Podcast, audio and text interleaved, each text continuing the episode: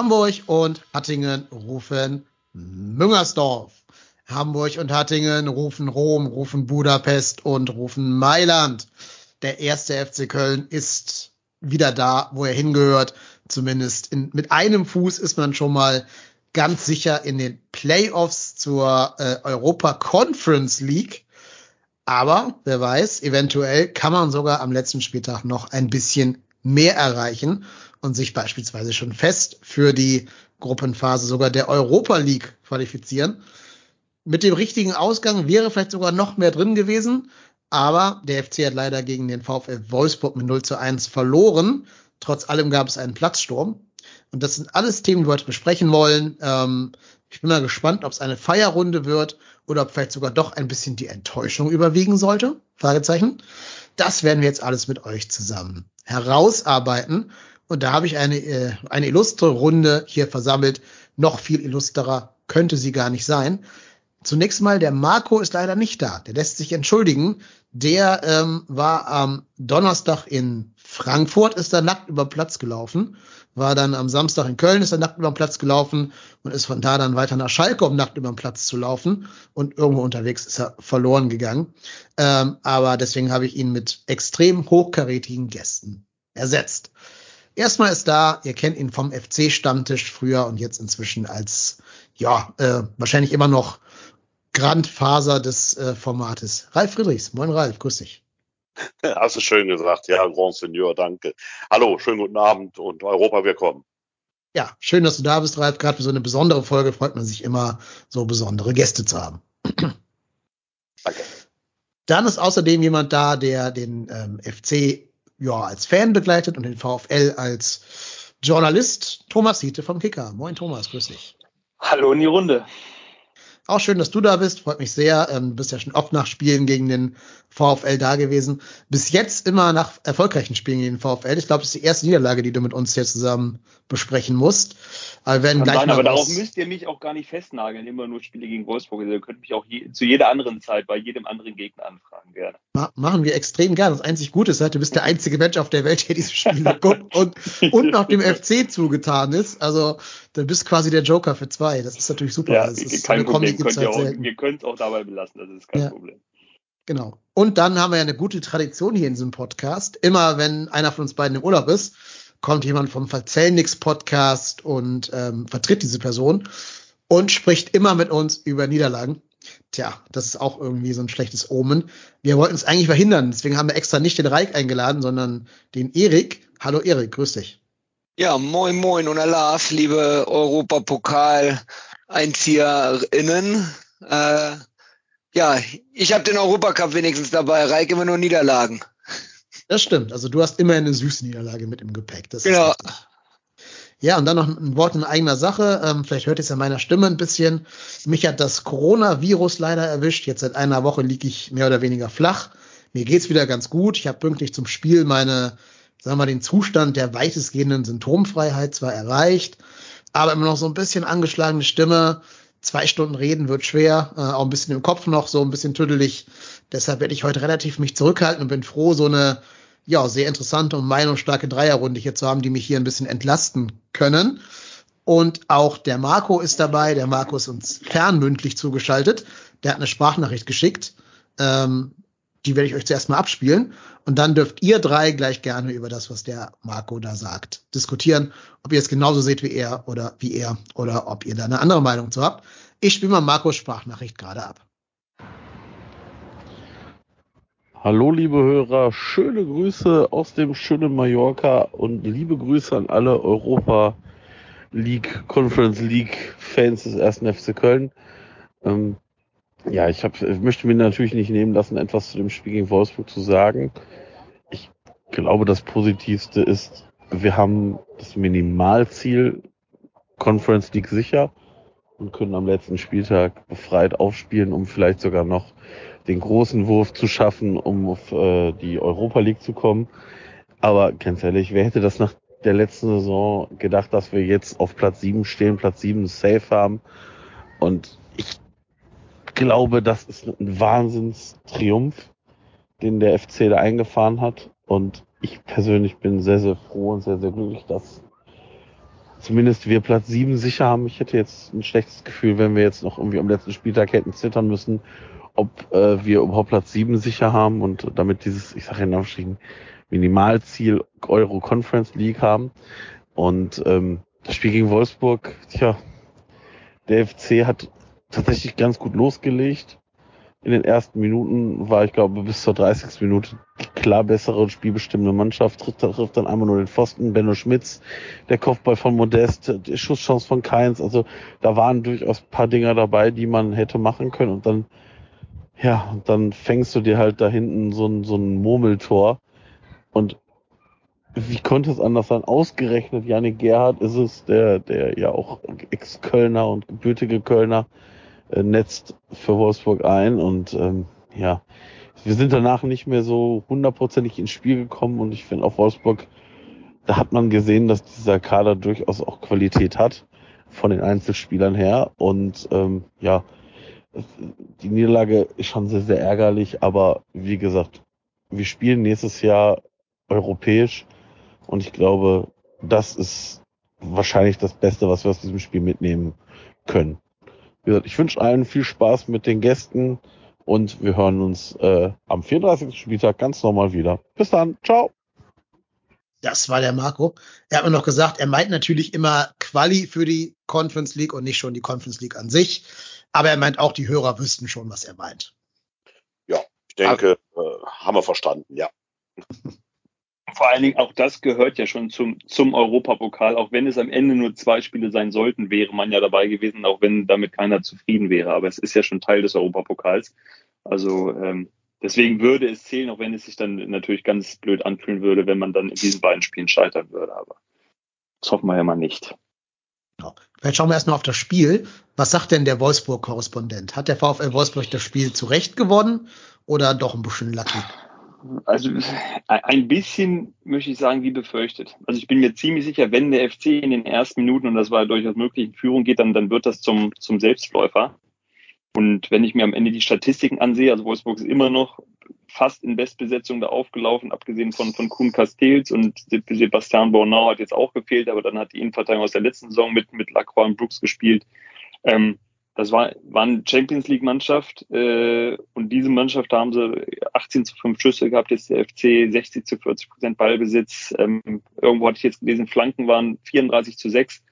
Also die haben diesen Gegner schon dominiert und es war unterm Strich schon sehr, sehr unglücklich, dass es keinen kein Sieg gegeben hat. Und das ist dann natürlich, wenn du gegen so eine Wolfsburger Mannschaft, die durchaus verunsichert ist und nicht im Vollbesitz ihrer Kräfte, und das hat man auch ab der 60. Minute gemerkt, dass da eigentlich nichts mehr kam, ähm, dass sie trotzdem in der Lage ist, über die individuelle Klasse wie beim Gegentor dann, dann so eins zu machen und dann geht man da als Verlierer äh, vom Feld. Ich glaube, wenn die äh, zehn Spiele gegeneinander machen, würde der FC mit Sicherheit mehr als 50 Prozent in der, in der Verfassung dieser Saison gegen diesen Gegner gewinnen. Gestern war es dann eine Niederlage, was äh, sehr, sehr bitter war und, und unglücklich und auch, auch schade angesichts der Gesamtkonstellation, aber ich glaube, der, der Mannschaft kann man da auf jeden Fall keinen Vorwurf machen. Und äh, es, es fällt einem schon schwer, dann irgendwie nicht enttäuscht zu sein, wenn man sieht, was möglich wäre, aber am Strich geguckt, äh, wenn dann, wenn es dann jetzt Platz sieben werden sollte, wovon ich ausgehe, weil ich nicht glaube, dass sich Union das gegen Bochum äh, äh die Butter vom Brot nehmen lässt,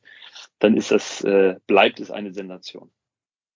Dem kann ich eigentlich nur zustimmen. Ähm, was du gerade gesagt hast, war eigentlich super auf den Punkt gebracht. Die äh, Statistik an sich, die ist ja, die ist ja der absolute Wahnsinn. Ich glaube, das äh, Quäntchen Glück, was wir diese Saison so oft gehabt haben, das hat halt diesmal Wolfsburg gehabt und die Mannschaft meines Erachtens nach eine tolle Leistung gebracht. Die ersten zehn Minuten, Viertelstunde. Ich habe es am Fernseher verfolgt, das Spiel, und äh, ich war fix und fertig. Die Stimmung, die, die, diese, diese ganze geballte, explosive Energie, die da äh, über den Fernseher rüberkam, die hat mich echt fix und fertig gemacht und äh, bin hier richtig auch mitgegangen und mitgefiebert und bin auch der Meinung, wenn wir da am Anfang das Ding von, von Benno Schmitz, äh, wenn das reingegangen wäre, äh, oder auch Modeste, dann wäre das ein ganz anderer Spielverlauf gewesen.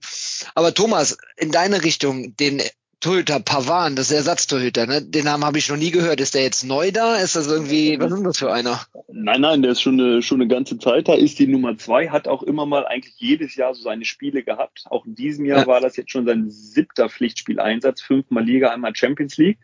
Und das Kuriose war, der hat vorher alle sechs Spiele mit ihm haben sie verloren und er hat auch wirklich nicht immer eine glückliche Figur gemacht. Und äh, okay. gestern war er wirklich äh, überragend, das muss man sagen. Also er hat gestern alles gehalten und äh, das gönne ich ihm wirklich, weil das ein ganz, ganz toller Mensch ist. Ähm, nur gestern hätte er vielleicht auch mal einen durchrutschen lassen können. Es hätte ihn noch, noch ein, zu einem noch etwas besseren Menschen gemacht, aber äh, es, sei ihm, es, es, sei ihm gegönnt. Er hat, er hat überragend gehalten und äh, alleine das Ding von, von Benno Schmitzen, auch die Reaktion gegen äh, Florian Keins Schuss in der zweiten Halbzeit, das war, das war ja. schon klasse. Nee, ansonsten ist er ein äh, äh, ganz stiller Stellvertreter von Kuhn Castells. Ich fand ihn auch besser als Castells, muss ich ganz ehrlich sagen.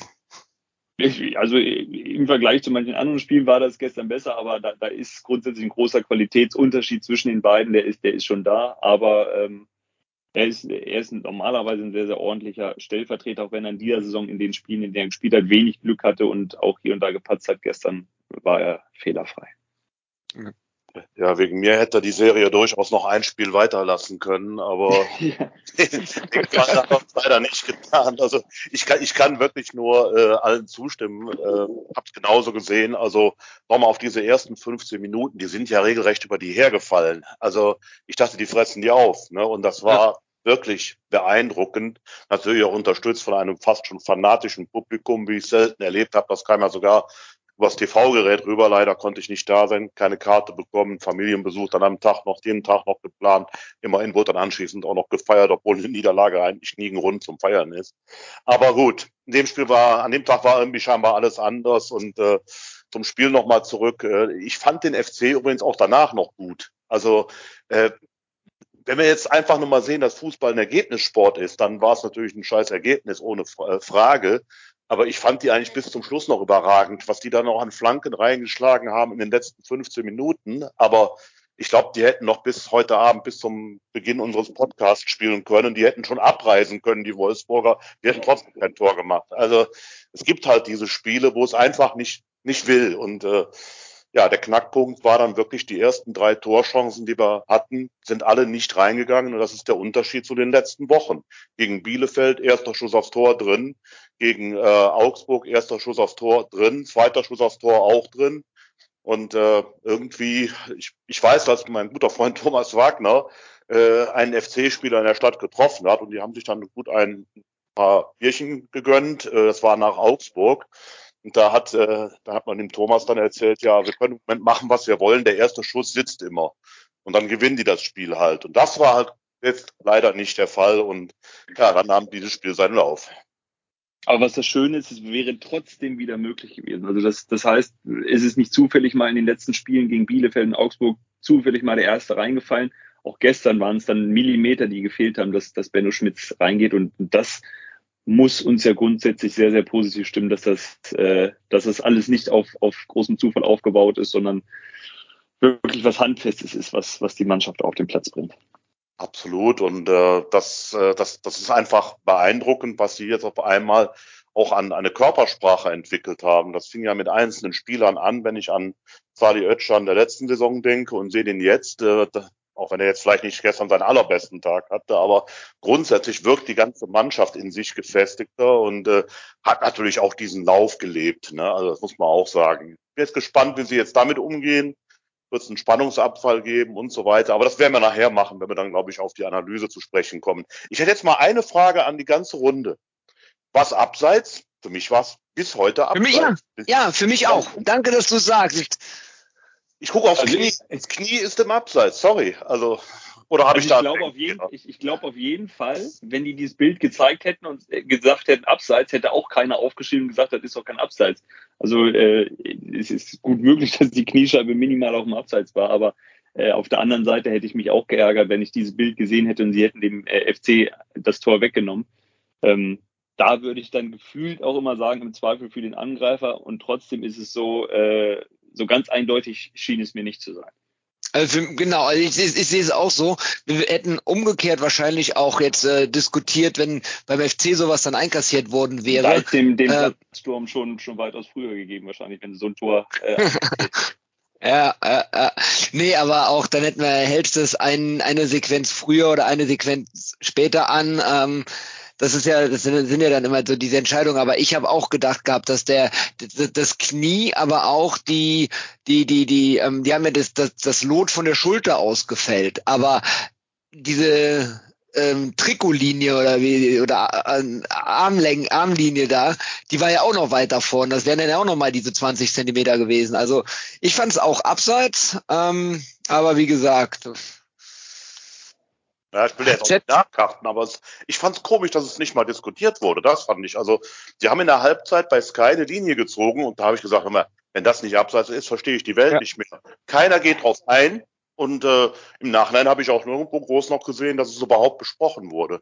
Aber gut, ist jetzt so, ich will da jetzt auch nicht groß nachkarten. Wir hatten nämlich in dieser Saison eigentlich öfter Glück mit dem Videoschiedsrichter, aber leider ja, am Samstag nicht so. Wir hatten ja beim zweiten Tor hatten wir dann auch noch mal Glück, wobei dafür braucht man eigentlich keinen Videoschiedsrichter. Ich wollte gerade sagen, das, das muss man eigentlich so sehen. Wurde ja, glaube ich, auch, ne? Ich meine, wurde auf dem Platz doch schon die Fahne gehoben. Also ich glaube, das war gar nicht irgendwie Schiedsrichter, äh, Videoschiedsrichter Belang. Keine Ja. Ahnung, ich habe in der ersten Wiederholung habe ich nur direkt gesagt, abseits zählt nicht. Ja, ja. Ich muss aber auch zugeben, ich hatte bei dem, bei dem Gerhard-Treffer auch gedacht, muss mir keine Sorgen machen, das wird zurückgepfiffen. Ja, und dann zeigt er plötzlich auf den Punkt. Also sehe ich genau wie ihr. Ich hatte es anders vermutet von den, von den Bildern her. Manchmal täuscht aber auch einfach die Perspektive, ne, weil man ja nur diese Kamera hatte, die hinter dem rechten Spieler war, der die Vorlage gespielt hat, also eine Matcher oder wer das war. Ähm, ich glaube, hätte man Wind. von Wind, ja. Ich glaube, hätte man von oben drauf geguckt, hätte man vielleicht ein bisschen deutlicher sehen können, ob er drin oder draußen war. Also, da könnte die Perspektive ein bisschen verzerren einfach. Wirklich. Ja, aber ich finde auch gut, dass der FC es überhaupt schafft, sich gegen so einen Gegner in so eine Druckphase überhaupt reinzufinden und dieses Powerplay ja auch eigentlich fast 30 Minuten aufrechtzuerhalten, so als wenn es schon die letzten fünf Minuten von so einem Spiel wäre. Ich denke, da muss man auch unbedingt nochmal Jonas Hector total lobend hervorheben, was der für diese Mannschaft arbeitet und rackert und, und äh, in die Waagschale wirft. Finde ich total beeindruckend, auch in seinem ja doch etwas höheren Alter noch so, so einen Aufwand zu betreiben. Hat mich total beeindruckt. Ähm, es hatte so ein bisschen Vibes wie das Spiel gegen Schalke, fand ich. Also letztes Jahr das Spiel gegen Schalke am letzten Spieltag, wo man ja auch unbedingt einen Sieg brauchte. Und da hat's ja noch geklappt, jetzt hier leider nicht. Aber von der Art des Versuchens, des Anlaufens, des Anrennens her, hat mich das sehr an dieses Spiel gegen Schalke erinnert. Ich bin mir auch sehr sicher, wenn der FC, sorry, wenn der FC bis zur 80. den Ausgleich macht, wäre ich mir ziemlich sicher gewesen, dass sie es sogar auch noch, noch drehen werden. Aber es hat nicht sein sollen. Man muss Wolfsburg jetzt zumindest lassen, wenn ich sie denn loben möchte. Die haben sich zumindest recht leidenschaftlich da in die Schüsse reingeworfen, das verteidigt und so. Also es war denen jetzt auch nicht komplett Wurst, was da für ein Ergebnis bei rauskommt. Äh, Dafür haben sie sich aber auch dann teilweise minutenlang auf dem Rasen erholt. Um Ja, Schröders Gesundheitszustand musste man sich ja wirklich ganz große Sorgen machen. Ja, Also, ja. äh, War unfassbar, wie lange der liegen geblieben ist. Ich finde sowieso auch ein Wahnsinn, wenn ein Bundesliga-Profi äh, ab Mitte der 60. Minute mit Krämpfen behandelt werden muss. Dann ist er entweder ein ganz übler Schauspieler oder der ist äh, wirklich nicht ähm, ja, Bundesliga-tauglich. Das fand ich auch, fand, fand ich auch höchst unsportlich teilweise. Wobei es bei dem, bei dem Mickey van de Feen, der da Linksverteidiger gespielt hat, lässt es sich zumindest erklären, dass der jetzt sehr lange äh, raus war, verletzungsbedingt und eigentlich nur für die Bank vorgesehen war, noch nicht für die, äh, für die Startformation und durch den Ausfall von Jérôme Roussillon dann reingerückt ist und äh, so erkläre ich mir zumindest, dass er, dass er, das war überhaupt sein erstes Bundesligaspiel von Anfang an. Der kam im Sommer aus der zweiten Liga äh, aus den Niederlanden und da kann ich mir schon erklären, dass das äh, Neuland für ihn ist und dass, dass das dann Krämpfe auslöst. Ansonsten hatte ich auch das Gefühl, die liegen ein bisschen viel und liegen ein bisschen lange und äh, dafür gibt's dann aber einen Schiedsrichter, der das unterbindet. Und das, das ist dann halt der Job äh, von Tobias Stieler gewesen. Ja, okay, das wusste ich jetzt nicht. Ähm, gut, dass hier der Experte aus Wolfsburg ist. ja. Ja, die waren aber wirklich, äh, hatte das Gefühl, die waren, das scheint da generell ein Problem zu sein. Ich meine, soll uns jetzt hier nicht so interessieren, aber die wirkten schon ziemlich platt. Also ist das schon öfter aufgefallen? Ja, die ganze Saison. Also sind die Mannschaft mit den wenigsten Laufkilometern der, der Bundesliga ähm, dramatisch unfit, wenn ich das mal so, so sagen kann. Also ähm, da wurde im Sommer sehr, sehr viel versäumt und das erklärt zum Teil auch äh, das, das Ergebnis dann in dieser Saison. Und äh, also in, den, in der Tabelle der letzten 15 Minuten sind sie vorletzter äh, noch knapp vorführt. Ähm, also die bauen, wenn sie nicht 2-0 führen bis zur, zur 60. Minute, wird es immer sehr, sehr eng. Deswegen, das war schon ein bisschen die Hoffnung und der Versuch war auch da vom FC, die dann in der, in der Schlussphase nochmal einzuschnüren. Und da hatten sie ja bei Wolfsburg auch kaum noch Entlastungsszenen dann irgendwie nach vorne, ja. dass es nochmal gefährlich wurde. Das ist tatsächlich eine Frage der Fitness und der Kraft beim VfL Wolfsburg. Das hat man ja auch im Hinspiel gesehen. Ne? Das waren ja auch dann Absolut, insbesondere ja. das 3-2, ne? aber auch das äh, 2-2. Das waren ja, ja, kann man, kann man auch schon auf die Kondition mit zurückführen. Ne? Ja, ja, letzte Woche in, in Stuttgart haben sie auch nach 89. dann den Ausgleich kassiert. Also ähm, deswegen die, die Hoffnung war durchaus gegeben, dass da noch was, noch was kommt dann irgendwie, aber das blieb diesmal aus. Ja, leider. In der Tat, schade. Ähm, ja, man kann auch nicht erwarten, dass der FC fünf Spiele in Folge gewinnt, obwohl es hier möglich gewesen wäre. Ihr habt ja schon gesagt, wie die Statistiken aussahen. Ich finde, so ein bisschen wird mein, ja, ich will gar nicht von Enttäuschung reden, aber nach dem Spiel schlugen in meinem Herzen so äh, oder meiner Seele zwei Brüste oder wie immer, äh, egal, ihr wisst, was ich sagen möchte. äh, Corona ist schuld. Deinem Herzen schlugen zwei Brüste. Ja, ja, ja. Das, das hoffentlich auch bald wieder, aber ähm, ich Was für Filme hast du dir während der Corona-Zeit angeguckt? Ich das auf Corona. Ihr wisst alle, was ich sagen will. Ich habe Faust sogar wirklich gelesen, liegt auf meinem Schreibtisch hier. Äh, ähm, ich habe trotzdem vergessen, wie der Spruch in echt lautet. Ist, Corona macht wirklich was mit deinem Gehirn. Das ist so. Also ich bin total. Ich glaube die Quarantäne, nicht Corona. Die Quarantäne ja, macht was mit deinem Gehirn. Beides wahrscheinlich. Alles zusammen. Ähm, zwei Herzen schlagen in meiner Brust. Das eine war natürlich total freudig, dass wir Platz sieben safe haben und Hoffenheim kann machen, was es will. Die werden uns die Saison nicht mehr einholen. Das andere hat natürlich gedacht, ah, mit einem Punkt mehr wäre natürlich sogar vielleicht noch Platz vier gestern angreifbar gewesen ähm, nach gestrigen Ergebnissen. Das wird jetzt so ein bisschen dadurch abgefedert, dass Leipzig gerade sehr hoch gegen Augsburg gewinnt. Die führen jetzt schon 4-0 in der paar 70. Minute. Das heißt, Platz 4 ist sowieso nicht in, in Reichweite für uns. Platz 5 wird jetzt auch schon sportlich. Selbst wenn Freiburg verliert, haben sie noch ein um äh, neun Tore besseres Torverhältnis. Das heißt, die müssten 4-0 verlieren, wir 5-0 gewinnen oder so, um auf Platz 5 schielen zu können. Heißt also, ähm, unterm Strich ist Union für uns der einzig noch abfangbare Gegner. Ähm, wie ging es denn euch nach dem Spiel? War da eher Enttäuschung oder dann doch eher Freude, so direkt nach Abpfiff? Brutal enttäuscht. Ich habe mich gefühlt wie Jonas Hector im Mittelkreis. Also wie sie den dann anschließend auch noch zum Feiern bewegen wollten. Also ich habe mich genauso gefühlt wie er, weil äh, ich spiele ja auch immer mit. Ne? Also ich weiß nicht, ob ihr das kennt, wenn man dann so ja auf seinem Platz sitzt äh, und auf einmal kommt der Ball in den Strafraum, einmal fängt das linke Bein, ich bin Linksfuß, äh, an zu zucken. ne? Oder Kopfball. Sieht man es ja auch manchmal, wenn die den Kopfball mitgehen, ne? Und das mache ich dann ja. auch. Ne? Und also auf gut Deutsch gesagt, ich bin so ein Fan, der mitspielt, äh, weil es eigentlich richtige Fußballspielen bei mir leider vorbei ist, körperlich bedingt und ja, deswegen mache mach ich es halt da. es ist automatisch, kommt einfach, ist genau wie als Beifahrer bremse ich ja auch immer mit. Ne? Also das ist, äh, das, das geht nicht anders. Und deswegen, ich habe mich genauso gefühlt, als hätte ich gerade dieses Spiel, was man eigentlich nie verlieren darf, äh, mindestens unentschieden spielen muss. So, und da habe ich in der Sekunde, war mir Europa, ehrlich gesagt, noch, noch egal.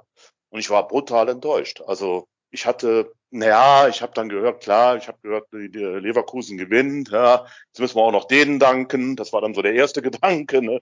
Also eine richtige Freude kam dann erst deutlich später auf. Und äh, wenn ich ehrlich bin, fängt es jetzt erst langsam an. Also wir haben ja jetzt Sonntagabend und so seit Sonntagnachmittag fange ich an, mich darüber zu freuen. Äh, ja, dann kann man ja sich denken, wie ich zum Thema Platzsturm stehe.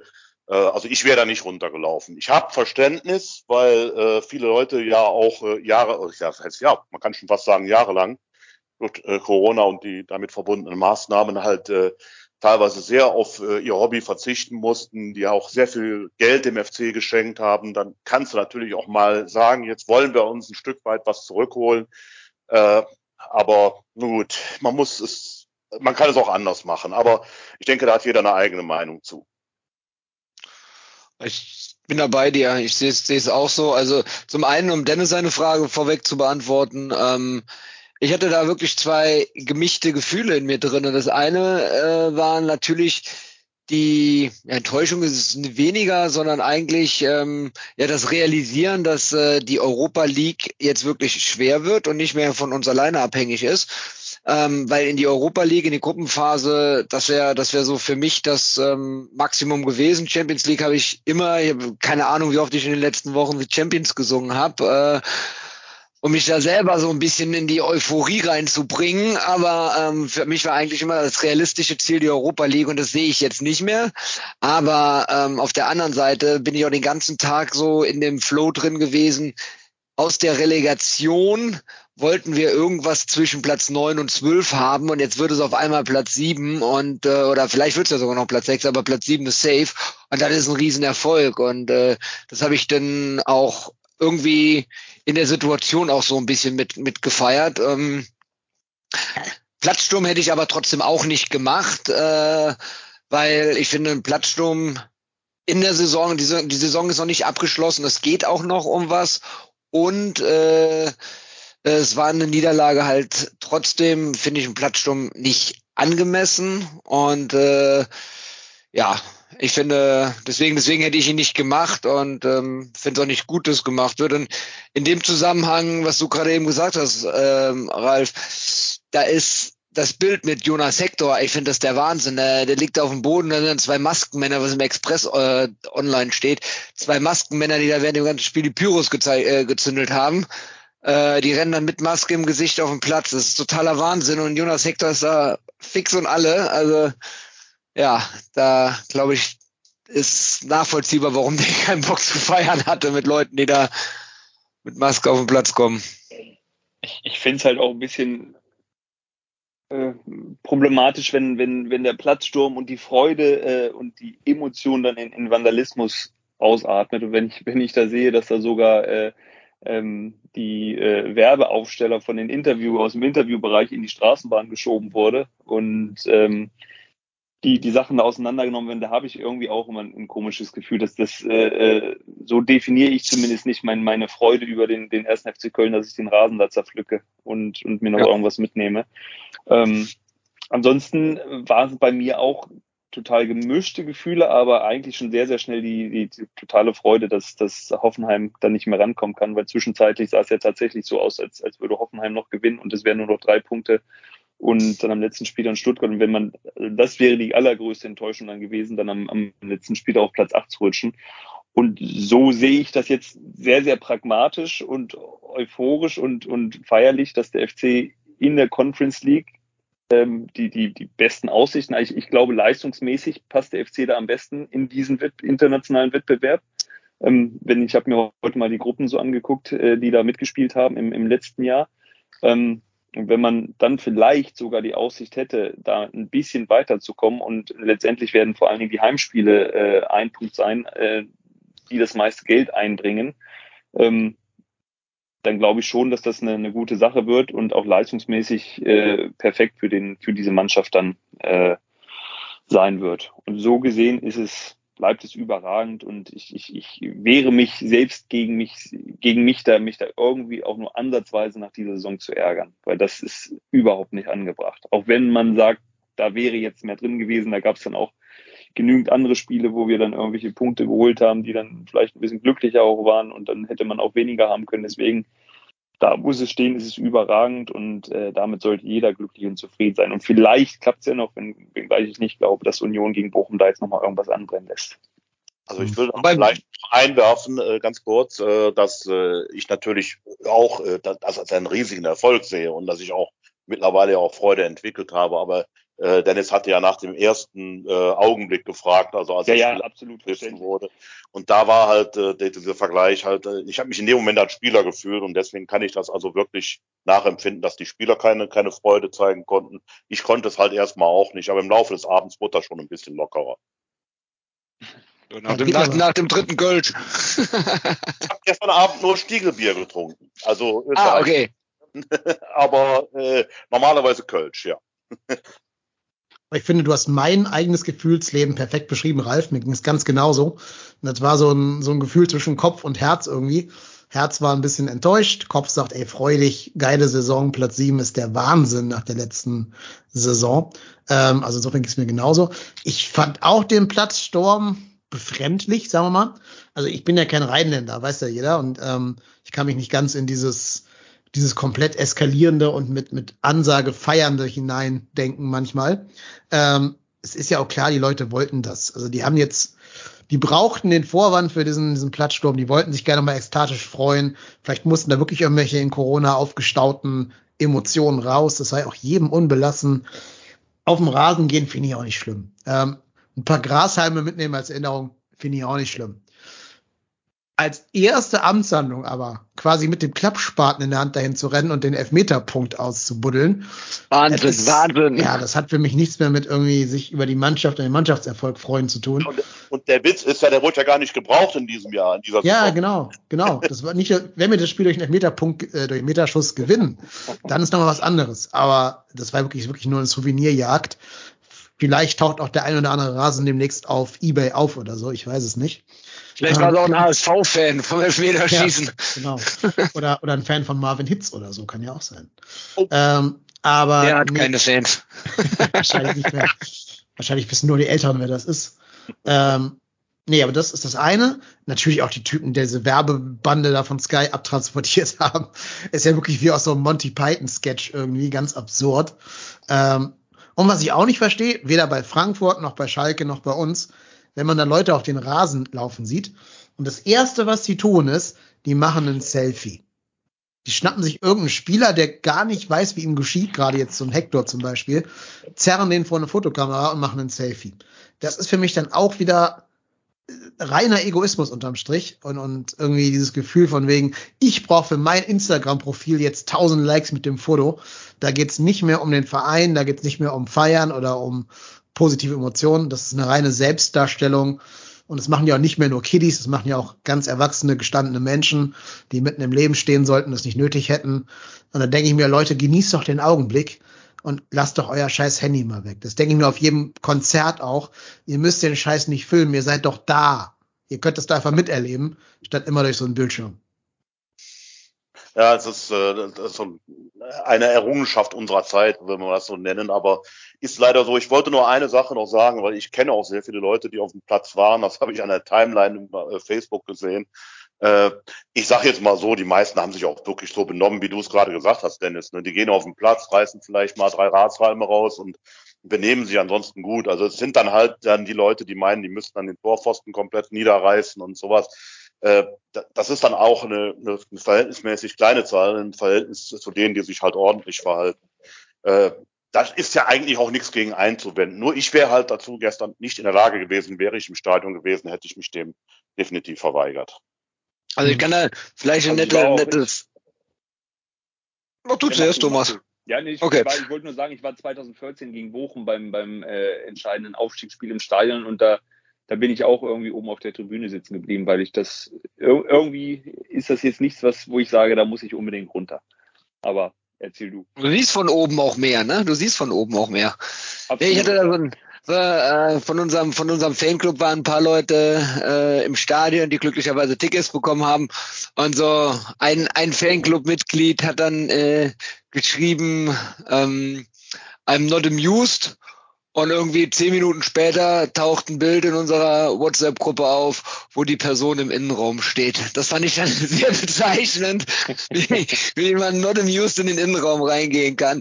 Aber okay, auf der anderen Seite, ich meine, äh, 2017 habe ich es auch gemacht, saß im Oberrang, habe mir das bunte Treiben von oben aus angeguckt und dann nachher mit einem Bierchen in der Hand bin ich dann halt auch äh, rein auf den Platz, damit man einmal da gewesen ist und äh, ja, so what.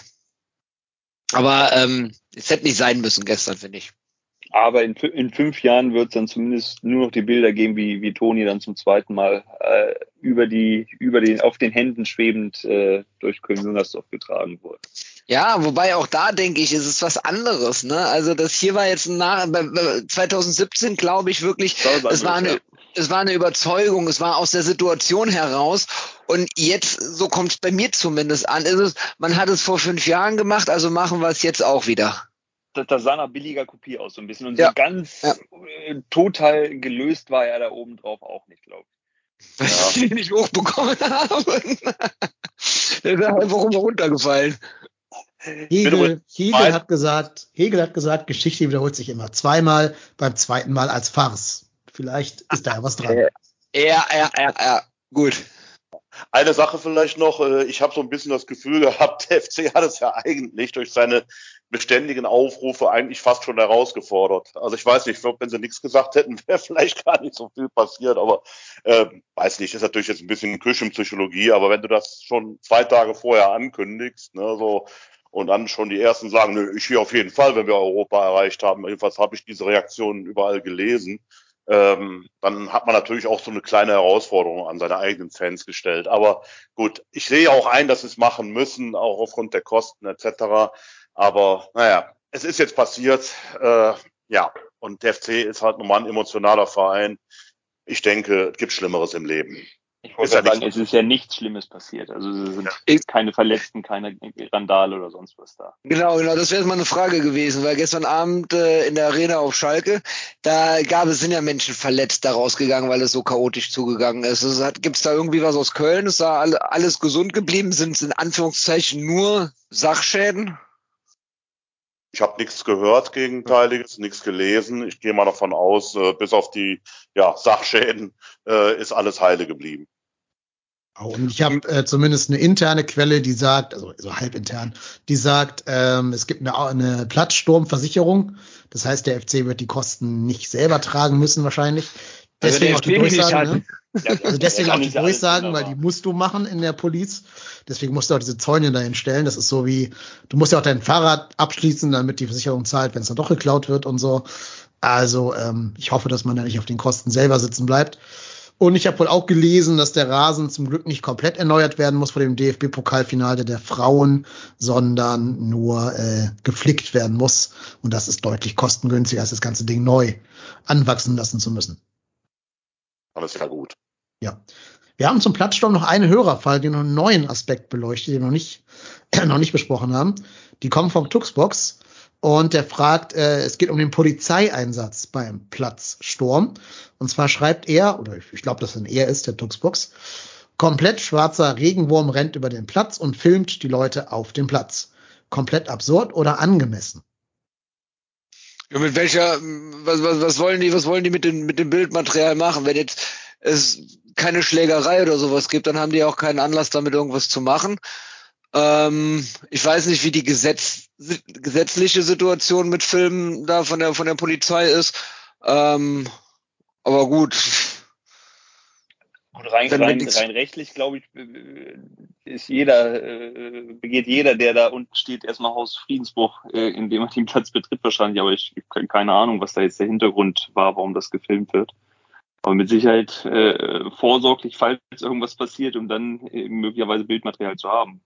Muss ich halt immer vor Augen, vor Augen führen, dass so eine, so eine Hundertschaft oder wie viele Leute auch immer dann da rumgehen, ähm, im optischen Erscheinungsbild mit ihren gepanzerten Klamotten mit Helm und sowas jetzt nicht im ersten Anschein deeskalierend wirken. Ne? Und äh, es ist ja auch bekannt, dass diverse Leute unter Alkohol vielleicht ein bisschen anders reagieren. Und wenn dann die Polizei sagt, so jetzt geh mal weg hier, jetzt äh, reiß mal nicht den Elfmeterpunkt raus oder lass den Torpfosten drin, ähm, dass sowas dann auch mal ganz schnell eskalierend umschwenken kann. Und äh, deswegen weiß ich nicht, ob das ähm, weil es ist, es war ja, es war ja ein feierlicher Anlass, war ja nicht äh, so ein Gewaltanlass wie damals nach dem Abstieg gegen gegen gegen Bayern München, wo man echt Angst haben muss, oder wie es im Volkspark nach dem Abstieg vom HSV war.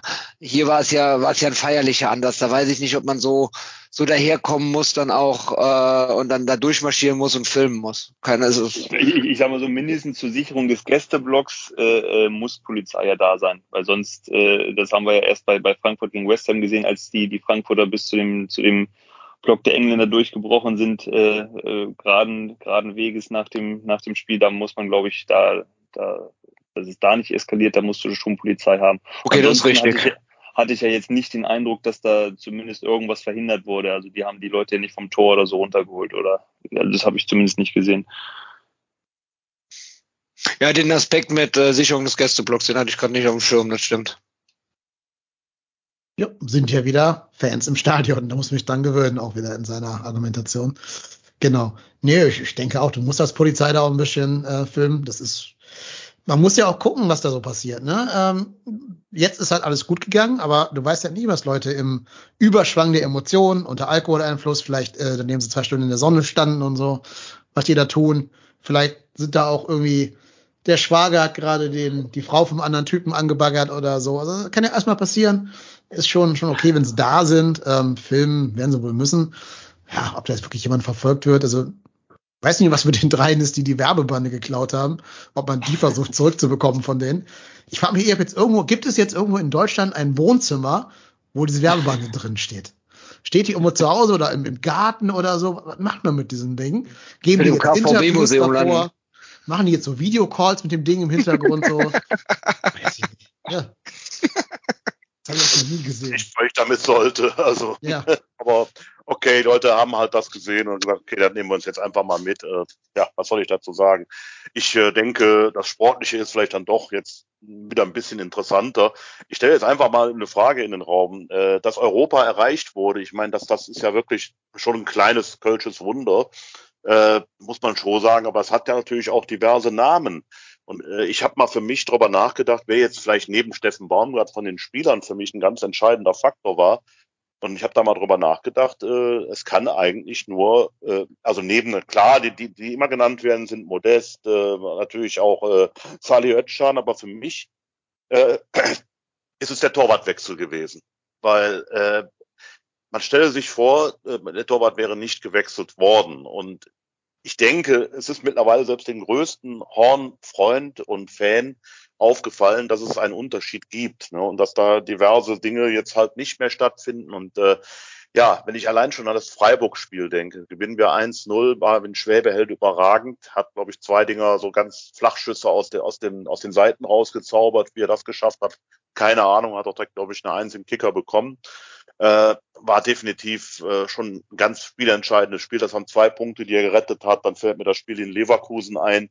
Auch zwei Punkte, die er im Prinzip gerettet hat durch seine Reaktion. Bielefeld, da war es kurz vor Schluss. Äh, er hält den Ball und im Gegenzug fällt das entscheidende 3-1. Das sind schon sechs Punkte, die mir sozusagen aus dem Handgelenk schon einfallen. Dazu Dort kommt noch eins gegen eins gegen Haaland auch noch gehalten. Auch noch, genau. Ja, auch noch, stimmt, richtig. Ja, ja. Also du kommst, äh, glaube ich, wenn du hochrechnest auf äh, circa acht bis zehn Punkte und auch jeder kann mal einen schlechten Tag haben. Ich überlege, ob er irgendwann ein Spiel uns verloren hat und komme da irgendwie gar nicht äh, auf irgendein Spiel. Also Union Berlin, äh, den hätte er sogar fast noch gehabt. Da hat Sascha Felter gesagt, ja, da hätte er vielleicht ein kleines bisschen sich anders hinstellen können, aber ansonsten fällt ihm ja auch nichts ein äh, warum ich jetzt so lange rede, es ist wirklich auffällig, wie sehr auf der wichtigen Position, äh, dass sich da echt was getan hat und dass das am Ende dazu geführt hat, dass wir in Europa sind. Weil ansonsten hätten wir wahrscheinlich noch einige Punkte weniger. Es kommt ja noch ein anderer Aspekt dazu. Neben den Paraden ist ja auch seine, seine ruhige Art, das, äh, das Spiel aufzubauen. Er ist ja praktisch wie ein Feldspieler da hinten. Ich kenne kaum, ja, Manuel Neuer ist vielleicht noch die Ausnahme, einen Spieler, der, der so gut mit dem Fuß ist. Also deswegen mein Held, sag ich mal, für dass wir Europa erreicht haben, heißt neben allen anderen, weil die alle toll waren, einfach Marvin Schwäbe. Aber, aber Ralf, stellst du dir gleichzeitig auch die Frage, und das habe ich bei mir auch schon getan, was wäre gewesen, wenn Marvin Schwäbe vom ersten Spieltag an im Tor gestanden hätte? Also wir haben, äh, welcher Spieltag war es gegen, gegen Gladbach, als er reinkam? Also da gab es schon eine Reihe an Spielen, ohne dass, dass, dass Timo Horn jetzt äh, jedes Spiel da vorher verloren hat und trotzdem. Nee, das war ja gar nicht so schlecht, um Gottes Willen. Nein, nein also, habe ich mich, trotzdem habe ich mich beim Gedanken daran durchaus schon erwischt, wenn der früher drin gewesen wäre, ähm, wäre es, was den ganzen Spielaufbau betrifft, äh, hätte da von Anfang an eine andere Qualität drin gestanden. Das äh, ist zumindest äh, ja, der nächste Gedankenschluss, den man daraus ziehen kann. Und letztendlich äh, am, am, Ende war es eine Verletzung, beziehungsweise dann auch später eine, eine Erkrankung von, von Timo, die dazu geführt hat, dass, äh, dass Marvin Schwebe erst reingekommen ist. Ja, es war übrigens am zwölften Spieltag hatte äh, Horn sein letztes Spiel. Äh, also er hat danach noch einmal gespielt, als äh, äh, Schwäbe Corona hatte. Aber ja. ähm, also insgesamt hat 13 Tor Spiele halt Timo Horn im Tor gestanden und den Rest Marvin Schwäbe. Also um da nochmal drauf zu ähm, rückzukommen auf deine Eingangsfrage. Ähm, ich finde auch, dass Schwäbe mit Sicherheit einen äh, großen Faktor mit dazu beiträgt. Ähm, du hast eben den Namen Sascha Felter gesagt. Ich weiß nicht, Dennis, darf ich, darf ich einen anderen Podcast gerade nennen, wo Sascha Felter genau das nämlich mal analysiert hat, die Vergleiche zwischen Timo Horn und äh, Marvin Schwäbe. Das war im Geistpot, darfst du ruhig sagen. Richtig, in der Folge 53 vom Geistpot. Ähm, da, da, da geht der Sascha Felter nämlich ganz gut darauf ein, was Schwäbe anders macht als äh, Horn und äh, weswegen er so eine Bank hinten drin ist. Und äh, das fand ich sehr interessant zu hören. Ich war selber früher im Kreisliga-Bereich Torhüter und äh, habe da, hab da die, die, die Folge mir angehört und fand das total faszinierend, was man da alles so sehen kann und äh, rausidentifizieren kann. Und ähm, die kann ich nur empfehlen, diese Folge, wer sich da wirklich mal näher mit auseinandersetzen will, zwischen den Unterschieden im Spiel zwischen Timo Horn und Marvin Schwäbe. Ansonsten, um deine Frage von eben, Ralf, zu beantworten, ist für mich nicht nur äh, äh, äh, Marvin Schwäbe, sondern das ist für mich eigentlich das Kollektiv, dass da wieder eine Einheit auf dem Platz steht, dass der eine für den anderen läuft. Das finde ich viel beeindruckender. Das ist, äh, dass, dass die Leute, dass die Spieler auch laufen, dass die sich bewegen, dass die äh, keine Ahnung, 115, 120 Kilometer als Mannschaft pro Spiel abspulen. Das, das finde ich total faszinierend. Und ähm, finde, das ist so, so, der Erfolg kommt vom Kollektiv her und nicht nur von, von irgendwelchen einzelnen Spielern, sondern dass, dass auch der 14., 15., 16. Mann oder auch die Personen, die im Hintergrund arbeiten, da auch mit da als Einheit dabei sind. Das ist das, das ist das für mich das Erfolgsrezept diese Saison gewesen, finde ich. Das wird ja auch bestätigt, dadurch, dass sehr viele Ersatzspieler äh, gar keine Ersatzspieler waren, sondern wirklich, als sie reinkamen, äh, auch gezeigt haben, dass sie wichtig sind. Kingsley Schindler genau. als Beispiel. Ne? Und äh, kann ich nur unterstreichen. Ich wollte jetzt auch nicht hier Heldenverehrung machen, äh, aber es ging mir halt um diese, diese vielen Punkte, die er halt nachweisbar mehr oder weniger gesichert hat. Und deswegen habe ich Marvin jetzt mal herausgestellt. Aber du hast natürlich recht, das Kollektiv ist der Wahnsinn. Und was Steffen Baumgart da geschafft hat, also da muss man sagen, er ist ja die zentrale Figur, die das hergestellt hat, mit seinem Trainerstaff, mit dem Team, auch mit dem Torwarttrainer, der auch, glaube ich, eine ganz andere Ausstrahlung hat als der ehemalige. Also äh, das ist sehr beeindruckend und die Mannschaft hat sich das hochgradig verdient. Das ist ja auch der Unterschied zu 2017 äh, das war damals super, wunderbar, wunderschön, emotional, wahrscheinlich ganz schwer zu toppen, aber es war so ein bisschen auch das Ausnutzen, dass alle anderen so schlecht waren. Aber diesmal sind wir mehr oder weniger im Europapokal, weil wir so gut waren. Und ja. äh, das, das ist der zentrale Unterschied. Deswegen glaube ich übrigens auch, dass dieser Erfolg nachhaltig sein wird. Ähm, da können wir gleich gerne nochmal drüber diskutieren. Aber jetzt habe ich schon wieder das lange ausgeholt. Ihr wolltet ja sicher noch was zum, zu den, ja, zu den Punkt sagen, den ich angesprochen hatte, wer, die, wer der entscheidende Faktor war. Also ich, ich bin da auch bei euch komplett kollektiv, ohne einen wirklich herausheben zu wollen. Es gibt ja keinen praktischen Kader, bei dem man sagen kann, boah, der hatte kein so gutes Jahr irgendwie. Und ich, ich hätte im Leben nicht gedacht, dass, dass, dass man sich mal über eine, eine Vertragsverlängerung von Benno Schmitz freut. Das war für mich äh, völlig illusorisch. Ich, ich habe den noch nicht mal zweitligatauglich gesehen, um ehrlich zu sein. Und ich, ich habe Kingsley Schindler hier in Hannover dann in, in der Zeit, als er hier war, auch gesehen. Auch das hätte ich nicht mehr für möglich gehalten, dass er auch nur ansatzweise in der ersten Liga äh, irgendwie einen, einen Fuß auf die Erde kriegt. Und da kann man von Spieler zu Spieler über Luis Schaub bis hin zu den jungen Thielmann und Lemperle gehen. Äh, selbst Sebastian Andersson hat ja äh, im Vergleich zu dem, der, der kaum eine Trainingseinheit verpasst. Also die haben, was, was die Trainingsarbeit betrifft, was das Einpflanzen von Selbstvertrauen betrifft oder das Aufbauen von Selbstvertrauen oder den, den Glauben wirklich äh, in die eigene Qualität äh, unter Steffen Baumgart hat, hat jeder dort einen Riesenschritt gemacht. Und das lässt mich auch hoffen, dass die Spieler holen, wie Dejan Ljubicic, der aus Österreich kam und äh, ähm, direkt eine solche Rolle spielt, dass das Baumgart es schafft, auch aus möglichen neuen Spielern oder Spielern, die Leistungsträger wie Elias Kiri so ersetzen müssen, dass der es wieder schafft, dann auch welche auf, auf das, die nächste Stufe zu bringen. Und das, das macht mich ein bisschen äh, hoffnungsvoll, was die nächsten Jahre betrifft, in der Hoffnung, dass Steffen Baumgart da noch möglichst lange auf dieser Position sitzt und dass das äh, irgendwie so weiterläuft, auch wenn es vielleicht mal dann Platz 12 oder so wird, aber ähm, dass die nicht mehr in Gefahr geraten. Und diese Gefahr besteht natürlich, wenn du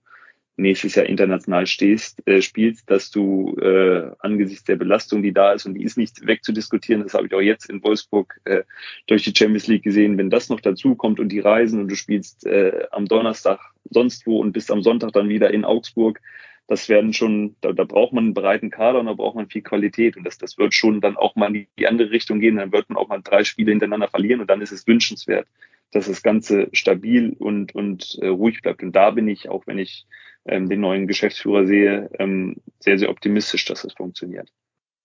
Ich finde eh, dass sich der FC auf eigentlich allen Ebenen äh, professionalisiert hat. Das beginnt in der, in der Pressearbeit, in der Öffentlichkeitsarbeit, geht weiter mit Leuten wie Thomas Kessler, der nach außen einen unheimlich souveränen Eindruck macht und sehr eloquent und verbindlich daherkommt, finde ich. Ähm, und wahrscheinlich mit euch Pressevertretern auch äh, ein sehr, sehr kompetenter Ansprechpartner ist. Ähm, das kannst du, glaube ich, durch alle Ebenen durchziehen. Natürlich ist das Trainingsniveau ein ganz anderes als letztes Jahr unter, unter Markus Gisto, da brauchen wir euch drüber reden. Das sieht man auf dem Platz, das sieht man an den Ergebnissen, das sieht man daran, dass sie einfach einen Plan haben, was sie nach dem Einwurf machen sollen. Das sind halt so, so Mini-Stellschrauben, aber wenn du an jeder Stellschraube einmal drehst, sitzt halt nachher anscheinend der ganze Anzug ein bisschen fester. Ähm, und das merkst du auf dem Platz. Und deswegen finde ich es auch schwer, einzelne Personen hervorzuheben.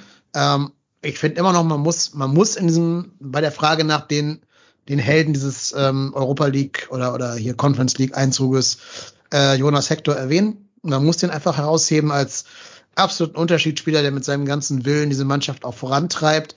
Man sieht ja auch in den ganzen äh, 24-7-Dokus, dass der auch in der Kabine, glaube ich, ein extrem hohes Gewicht hat, wenn der was sagt. Der ist auch mehr Firebeast, als man ihm so zutraut, wenn man sich diese Doku zu Leibe führt. War sogar der Chorleader bei der Interpretation von Tommy. Also insofern, der ist ja. überall.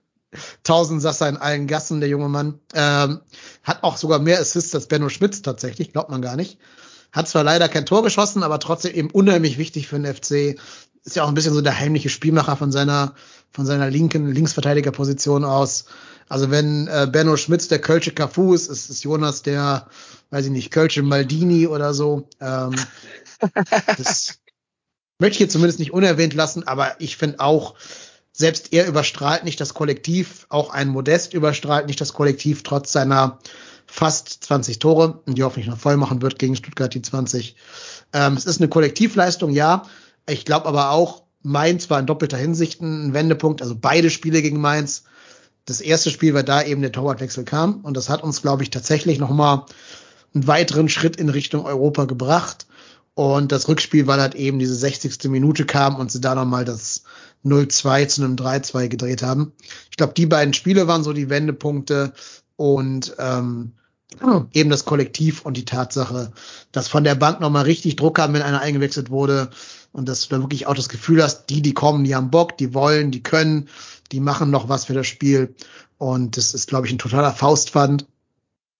Ja, und da blicke ich auch sehr optimistisch in die Zukunft tatsächlich. Und das ist, glaube ich, dann auch so ein Punkt, wenn wir nochmal zu Marvin Schwee und Timo Horn. Ich glaube, das ist dann wiederum auch nachvollziehbar, dass Steffen Baumgart da nicht hinkommt und mal eben die Nummer eins wegrasiert und äh, ähm, der schon ein, ein, ein Standing hat, auch, auch wenn es nicht bei den, bei den Fans ist. Und trotzdem ist dann dieser Umgang mit, mit Timo Horn, fand ich das total gut, wie Steffen Baumgart gemacht hat und ihm eigentlich auch diese Chance nochmal gegeben hätte, äh, nach der Winterpause sich zu zeigen im Pokal gegen Hamburg, wenn er dann nicht gefehlt hätte. Und dann trotzdem auch zu sagen, jetzt hat sich Marvin Schwebe das verdient. Und ich glaube auch für die gesamte Stimmung, und wenn ich dieses Tommy-Video sehe, wie da, wie da die Mannschaft zusammengewachsen ist und auch Nicht-Kölner wie Marvin Schwebe oder Luca Kilian das, das, das Tommy-Lied da singen, ähm, da ist wirklich etwas entstanden, auch in der Mannschaft, wo dann wahrscheinlich auch ein Timo Horn seinen Anteil hat, der jetzt nicht äh, griesgrämig auf der Bank sitzt, sondern ähm, für, für, auf mich wirkt er sogar fast ein Stück weit befreit und erleichtert. So habe ich irgendwie manchmal das Gefühl, wenn ich ihn sehe. Ähm, dass diese, diese Last so ein bisschen davon von ihm gefallen ist. Äh, da, da kann ich, da, da täusche ich mich wahrscheinlich total. Trotzdem habe ich das Gefühl, dass der, dass der irgendwie, irgendwie befreit ist von, von irgendeiner Sache. Und, ähm, und der, der, der Schlüssel ist Steffen Baumgart, der es geschafft hat, dass diese, dieses Trainerteam ein solches Team ist, dass die Mannschaft so zusammengewachsen ist und nur so, glaube ich, sind solche Leistungen möglich. Weil von den Einzelspielern her gibt es bestimmt Teams, wenn ich dahinter gucke, mit Gladbach, Wolfsburg und so weiter und so fort, Frankfurt, Hoffenheim, äh, die deutlich besser besetzt sind. Absolut. Also da, äh, da sprichst du was ganz Wichtiges an, ähm, dass eine Mannschaft wie der erste FC Köln mit einem Kader, den der erste FC Köln halt zur Verfügung hat, äh, tatsächlich vor äh, einer wirklich top besetzten Mannschaft wie Borussia Mönchengladbach, äh, vor top besetzten Mannschaft wie Wolfsburg, also bei allem Gemotze eben, muss man schon sagen, dass sie es auch abgezockt nachher gespielt haben. Also das sind schon hochgradig besetzte Kader, äh, die leistungstechnisch eigentlich über uns stehen müssten. Aber wie man sieht, äh, es gibt dann doch noch ein paar andere Dinge, die mitentscheiden. Das ist schön, dass es das heute noch gibt, dass man auch mit äh, ja ein bisschen weniger Potenzial an, an Talent, sag ich mal, äh, trotzdem äh, sehr erfolgreich Fußball spielen kann. Und äh, das, das Ganze sieht auch gut aus dabei. Also da bin ich wieder auch beim Vergleich mit dem letzten Mal. Wie gesagt, das war wunderschön 2016, 17, aber spielerisch war es eben jetzt nicht so die Wahnsinnsoffenbarung. Wenn ich jetzt sehe, wie die auch selbst ein verlorenes Spiel äh, immer noch wirklich geil anzugucken ist, ne, ist natürlich nachher tragisch, wenn du es verlierst und dann noch so ein wichtiges und naja, aber du hast ja trotzdem Europa erreicht. Aber dann auch die anderen Spiele und überlege mir, ich meine, die haben ja noch in der ganzen Saison noch nicht einmal, zweimal in Folge verloren. Ich hoffe, es bleibt dabei äh, dass, äh, dass die haben überhaupt noch neun Niederlagen eingesammelt. Also als der FC letzte, Meister, letzte Mal Meister wurde 1978 waren es acht. Also äh, das ist schon das ist schon sehr bemerkenswert, wie diese Mannschaft äh, ja im Prinzip Druck ausübt auf ihre Gegner und einfach es jedem schwer macht, äh, gegen sie zu spielen. Ich glaube, hat keiner so richtig Bock im Moment, gegen den ersten FC Köln zu spielen. Die wissen, da kommt so viel Wucht auf sie zu. Und das gelöst, das gefunden zu haben, das äh, ist eine Riesenleistung vom ganzen Trainerteam. Ich kann da wirklich nur den Hut vorziehen. Und äh, ich habe nicht, nicht das Gefühl, dass das äh, nicht so weitergeht. Aber was ich faszinierend finde, das, was du ja gerade beschrieben hast, diese Saison, äh, der FC kommt über dieses Kollektiv Union Berlin, der SC Freiburg, das sind ja auch alles nicht die Mannschaften, die spielerisch durch diese Einzelkönner so hervorstechen, aber als Mannschaft und äh, die spielen alle drei nächste Saison in irgendeiner europäischen internationalen Liga. Und ähm, das finde ich, ist diese Saison, äh, fällt es mir vielleicht jetzt auch durch den FC, weiß ich nicht, keine Ahnung, aber fällt es mir besonders auf, dass halt äh, es nicht mehr die Einzelkönner sind, die die Mannschaft dann nach vorne hieven, sondern dass äh, das wirklich so aus einer aus einer mannschaftlichen Geschlossenheit herauskommt. Und äh, das finde ich, finde ich auch eine schöne schöne schöne Tendenz, die man da gerade so auch erkennen kann. Ähm, dass dann halt auch so Mannschaften mit den, wie, wie, wie Hoffenheim zum Beispiel, die hätte ich ja vorher auch viel weiter oben erwartet in der Saison her, wenn man den Kader anguckt. Ne? Und äh, Wolfsburg natürlich auch. Aber nein, es sind die Mannschaften Freiburg, Union und natürlich der FC. Das finde ich, finde ich, das finde ich ziemlich cool, dass das sich dieses Mal mit mehr als nur einer Mannschaft in den internationalen Rängen widerspiegelt. Ja, ist ja auch schön, dass wieder ein paar Traditionsteams, die ja eine Zeit lang wirklich eine große Krise äh, durchlaufen haben, dass die jetzt äh, äh ja wieder für Furore sorgen. Ne? Frankfurt braucht man nur Europa League zu, zu gucken, was die da abgerissen haben, ist ja der absolute Hammer äh, der FC, Union Berlin zähle ich auch dazu. Also das sind, und Freiburg ja letztendlich auch, klar. Also das sind wirklich Mannschaften, die, äh, ja, wie soll ich sagen, also die, die, gerade die Großteams, äh, FC, Frankfurt, also die aus, äh, also aus einer nicht so guten Situation, Frankfurt war vor ein paar Jahren auch noch in der Relegation, man nebenbei bemerkt, ne, ist noch nicht so ewig lange her, ähm, sich jetzt immer nach, weiter nach oben gespielt haben. Also das, das macht ja doch ein bisschen Hoffnung. Genau. Definitiv. Definitiv. Ja.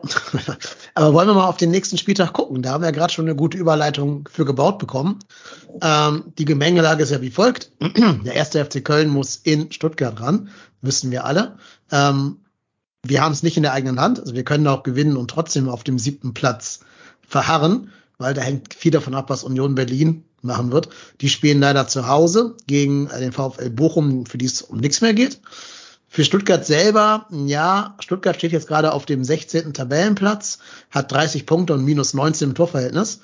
Damit haben sie genau drei Punkte mehr als Bielefeld und drei Punkte weniger als Hertha. Das heißt, die sind so ein bisschen auf ihrem Platz gerade festgefahren.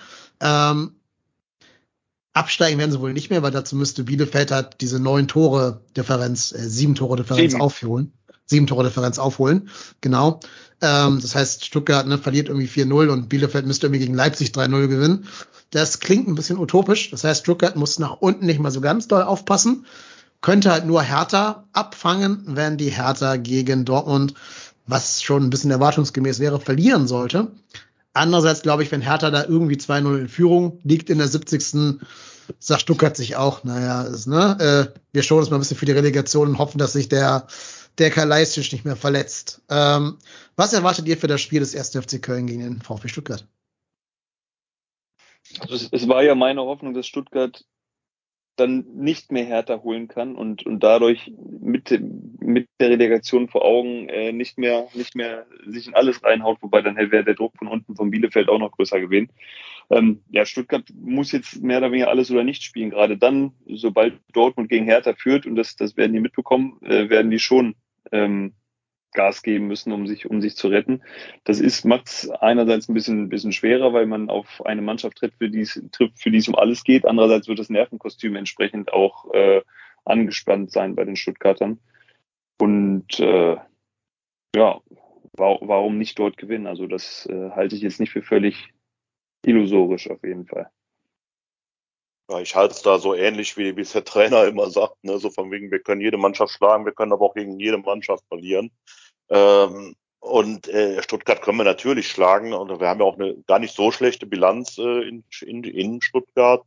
Da haben wir meistens gut ausgesehen, in den letzten Jahren nicht mehr ganz so, aber okay, das kann man ja wieder ändern. Äh, also ich finde es vor allen Dingen interessant, weil ja beide, äh, um ihre Ziele zu erreichen, ja gewinnen müssen. Das könnte ein, eine total offene Feldschlacht werden gerade so in der letzte Spieltag ist ja bekannt für verrückte Ergebnisse. 5 zu 4, 6 zu 3, 4 zu 4 hat das alles schon gegeben am letzten Spieltag. Und jetzt kommt ja noch, ich stelle mir gerade mal vor, es steht dann äh, zwei Minuten Verschluss oder in der Nachspielzeit irgendwie 1-1 und äh, ja, dann müsste eigentlich jeder von den gegnerischen Torhütern aufs andere Tor zulaufen, wenn dann auch noch mal eine Ecke kommt. Also das, das, das ist eine interessante Situation, je nachdem, wie die anderen Spielstände sind, was ja auch witzig ist, dass wir endlich dann das haben, was wir eigentlich schon für den vorletzten Spieltag gebraucht hätten, nämlich dass alle gleichzeitig spielen. Okay, das ist ja sowieso, das verstehe ich ja sowieso nicht, ähm, wieso das abgewendet wurde. Ich fand das vorher immer ganz schön. Ähm, money, money. Sky jetzt ja, ja. die Zone-Zahlen dafür hat Geld. Äh, ja, genau. Nee, aber ähm, ich erwarte hier eigentlich äh, von beiden Mannschaften äh, Offensive nach vorne. Beim FC wissen wir, dass das so sein wird. Also ich kann mir nicht vorstellen, dass Baumgart jetzt im letzten Spiel die Taktik ändern wird, sondern die werden genau dieses Offensivspiel auch weiterspielen bis zum, bis zum, bis zum Abpfiff. Ähm, das ist meine Erwartungshaltung. Und bei Stuttgart, Stuttgart ist schwer zu sagen. Also ich glaube, ich glaube, die Stuttgarter, ähm, ich habe lange überlegt, ob jetzt das äh, Unentschieden in München für uns gut ist oder schlecht ist und dann auch im Vorgespräch mit Dennis eben kurz beschnackt. Ähm, ich glaube, dass der, der, der für, für den FC das Unentschieden in München von den Stuttgartern die beste Ausgangsposition ist, weil die Stuttgarter, wie ihr gerade eben schon ähm, äh, äh, beschrieben habt, die Stuttgarter, wenn von Bielefeld nichts kommt, ähm, kein Druck von unten und äh, bei der Hertha, wenn die irgendwie in Führung gehen, äh, das dann und die Stuttgarter, das kriegen die alles mit. Für uns bedeutet das, dass wir auf jeden Fall das Ding gewinnen müssen. Und ich gehe davon aus, dass Union Berlin gegen den VfL Bochum schwer zu knabbern hat. Also die Unioner können jetzt auf einmal auch die Europa League verlieren.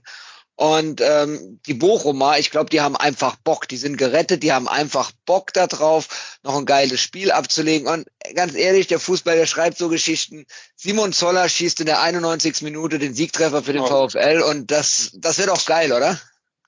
Das wäre gut, ja, ja. Also ich habe auch so ein bisschen das Gefühl, ich meine, die Bochumer, die sind ja so, also die würden am liebsten jetzt auch noch äh, die Saison nochmal spielen. Also die, die sind so heiß jetzt äh, nach dem Derby-Sieg äh, und dann gleichzeitig verbunden mit der Rettung. Ich meine, das, das, das ist ja für die äh, wie Weihnachten und Ostern zusammen.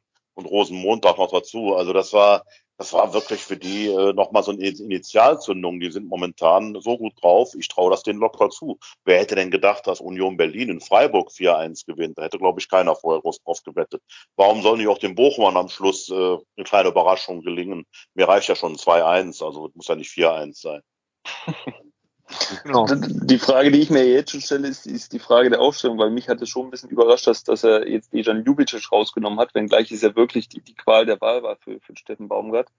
Ähm, als ich es mir jetzt im Vorfeld überlegt habe und das Augsburg-Spiel gesehen habe und Sali Özcan kommt zurück, hatte ich für mich das Gefühl, ich, ich hätte, ich hätte El Skiri rausgenommen und Özcan auf die 6 gestellt, hätte sonst nichts verändert und wäre wieder im 4-4-2 mit Thielmann vorne, aber ein Skiri einfach auf die Bank setzen macht man, macht man wahrscheinlich auch nicht. Und trotzdem war Ljubicic für mich in den letzten Wochen zu gut, um ihn rauszunehmen. Da muss ich sogar mal ein ganz, ganz kleines bisschen, ich traue ich trau mich ja kaum, ich kriege direkt eine auf, äh, auf die Nuss von ihm, aber ein ganz, ganz klein bisschen äh, Kritik an Steffen Baumann, äh, Baumgart äh, äußern, weil äh, ich meine, dieses, Augsburg-Spiel hat er selbst als das Beste betitelt, was er von seinem Verein und von seinem FC bisher wohl gesehen hat. Äh, ich hätte das nicht geändert. Ich meine, den, den Sali kann Aber ich hätte, auch hättest du den Sali draußen gelassen? Ja, ich hätte gesagt, nach dem Spiel kann ich das nicht machen. Und äh, Jovicic hat großartig gespielt und äh, ich, das ist jetzt nicht der Grund gewesen, um Gottes Willen. Aber ich weiß nicht. Also in dem Moment, äh, für mich war es gefühlt äh, in dem Moment nicht die hundertprozentig richtige Entscheidung. Äh, den Sali hätte auch nach, nach 50, 60 Minuten noch bringen können. Da wäre der bestimmt auch nicht beleidigt gewesen. Also das, das hätte man ihm erklären können. Aber gut. Ich Andererseits hat er über, über Sali vor, vor, dem, äh, vor dem Spiel gesagt oder neulich vor zwei Wochen, das ist, äh, es ist einer, der, der ist für uns unersetzbar, den dann rauszunehmen. Das, das passt dann fast schon argumentativ nicht. Ich hätte, und gerade wenn du, wenn du wünschst, dass du, dass er verlängert, ähm, ich glaube, ich hätte Sali auf die Sechs gestellt und Skiri dann wirklich den man äh, eher noch verkauft äh, dann im Sommer oder, oder verkaufen würde. Wenn, wenn sie die Wahl haben, einen von beiden verkaufen, dann würden sie, glaube ich, Eliskiri verkaufen und, und Sali verlängern.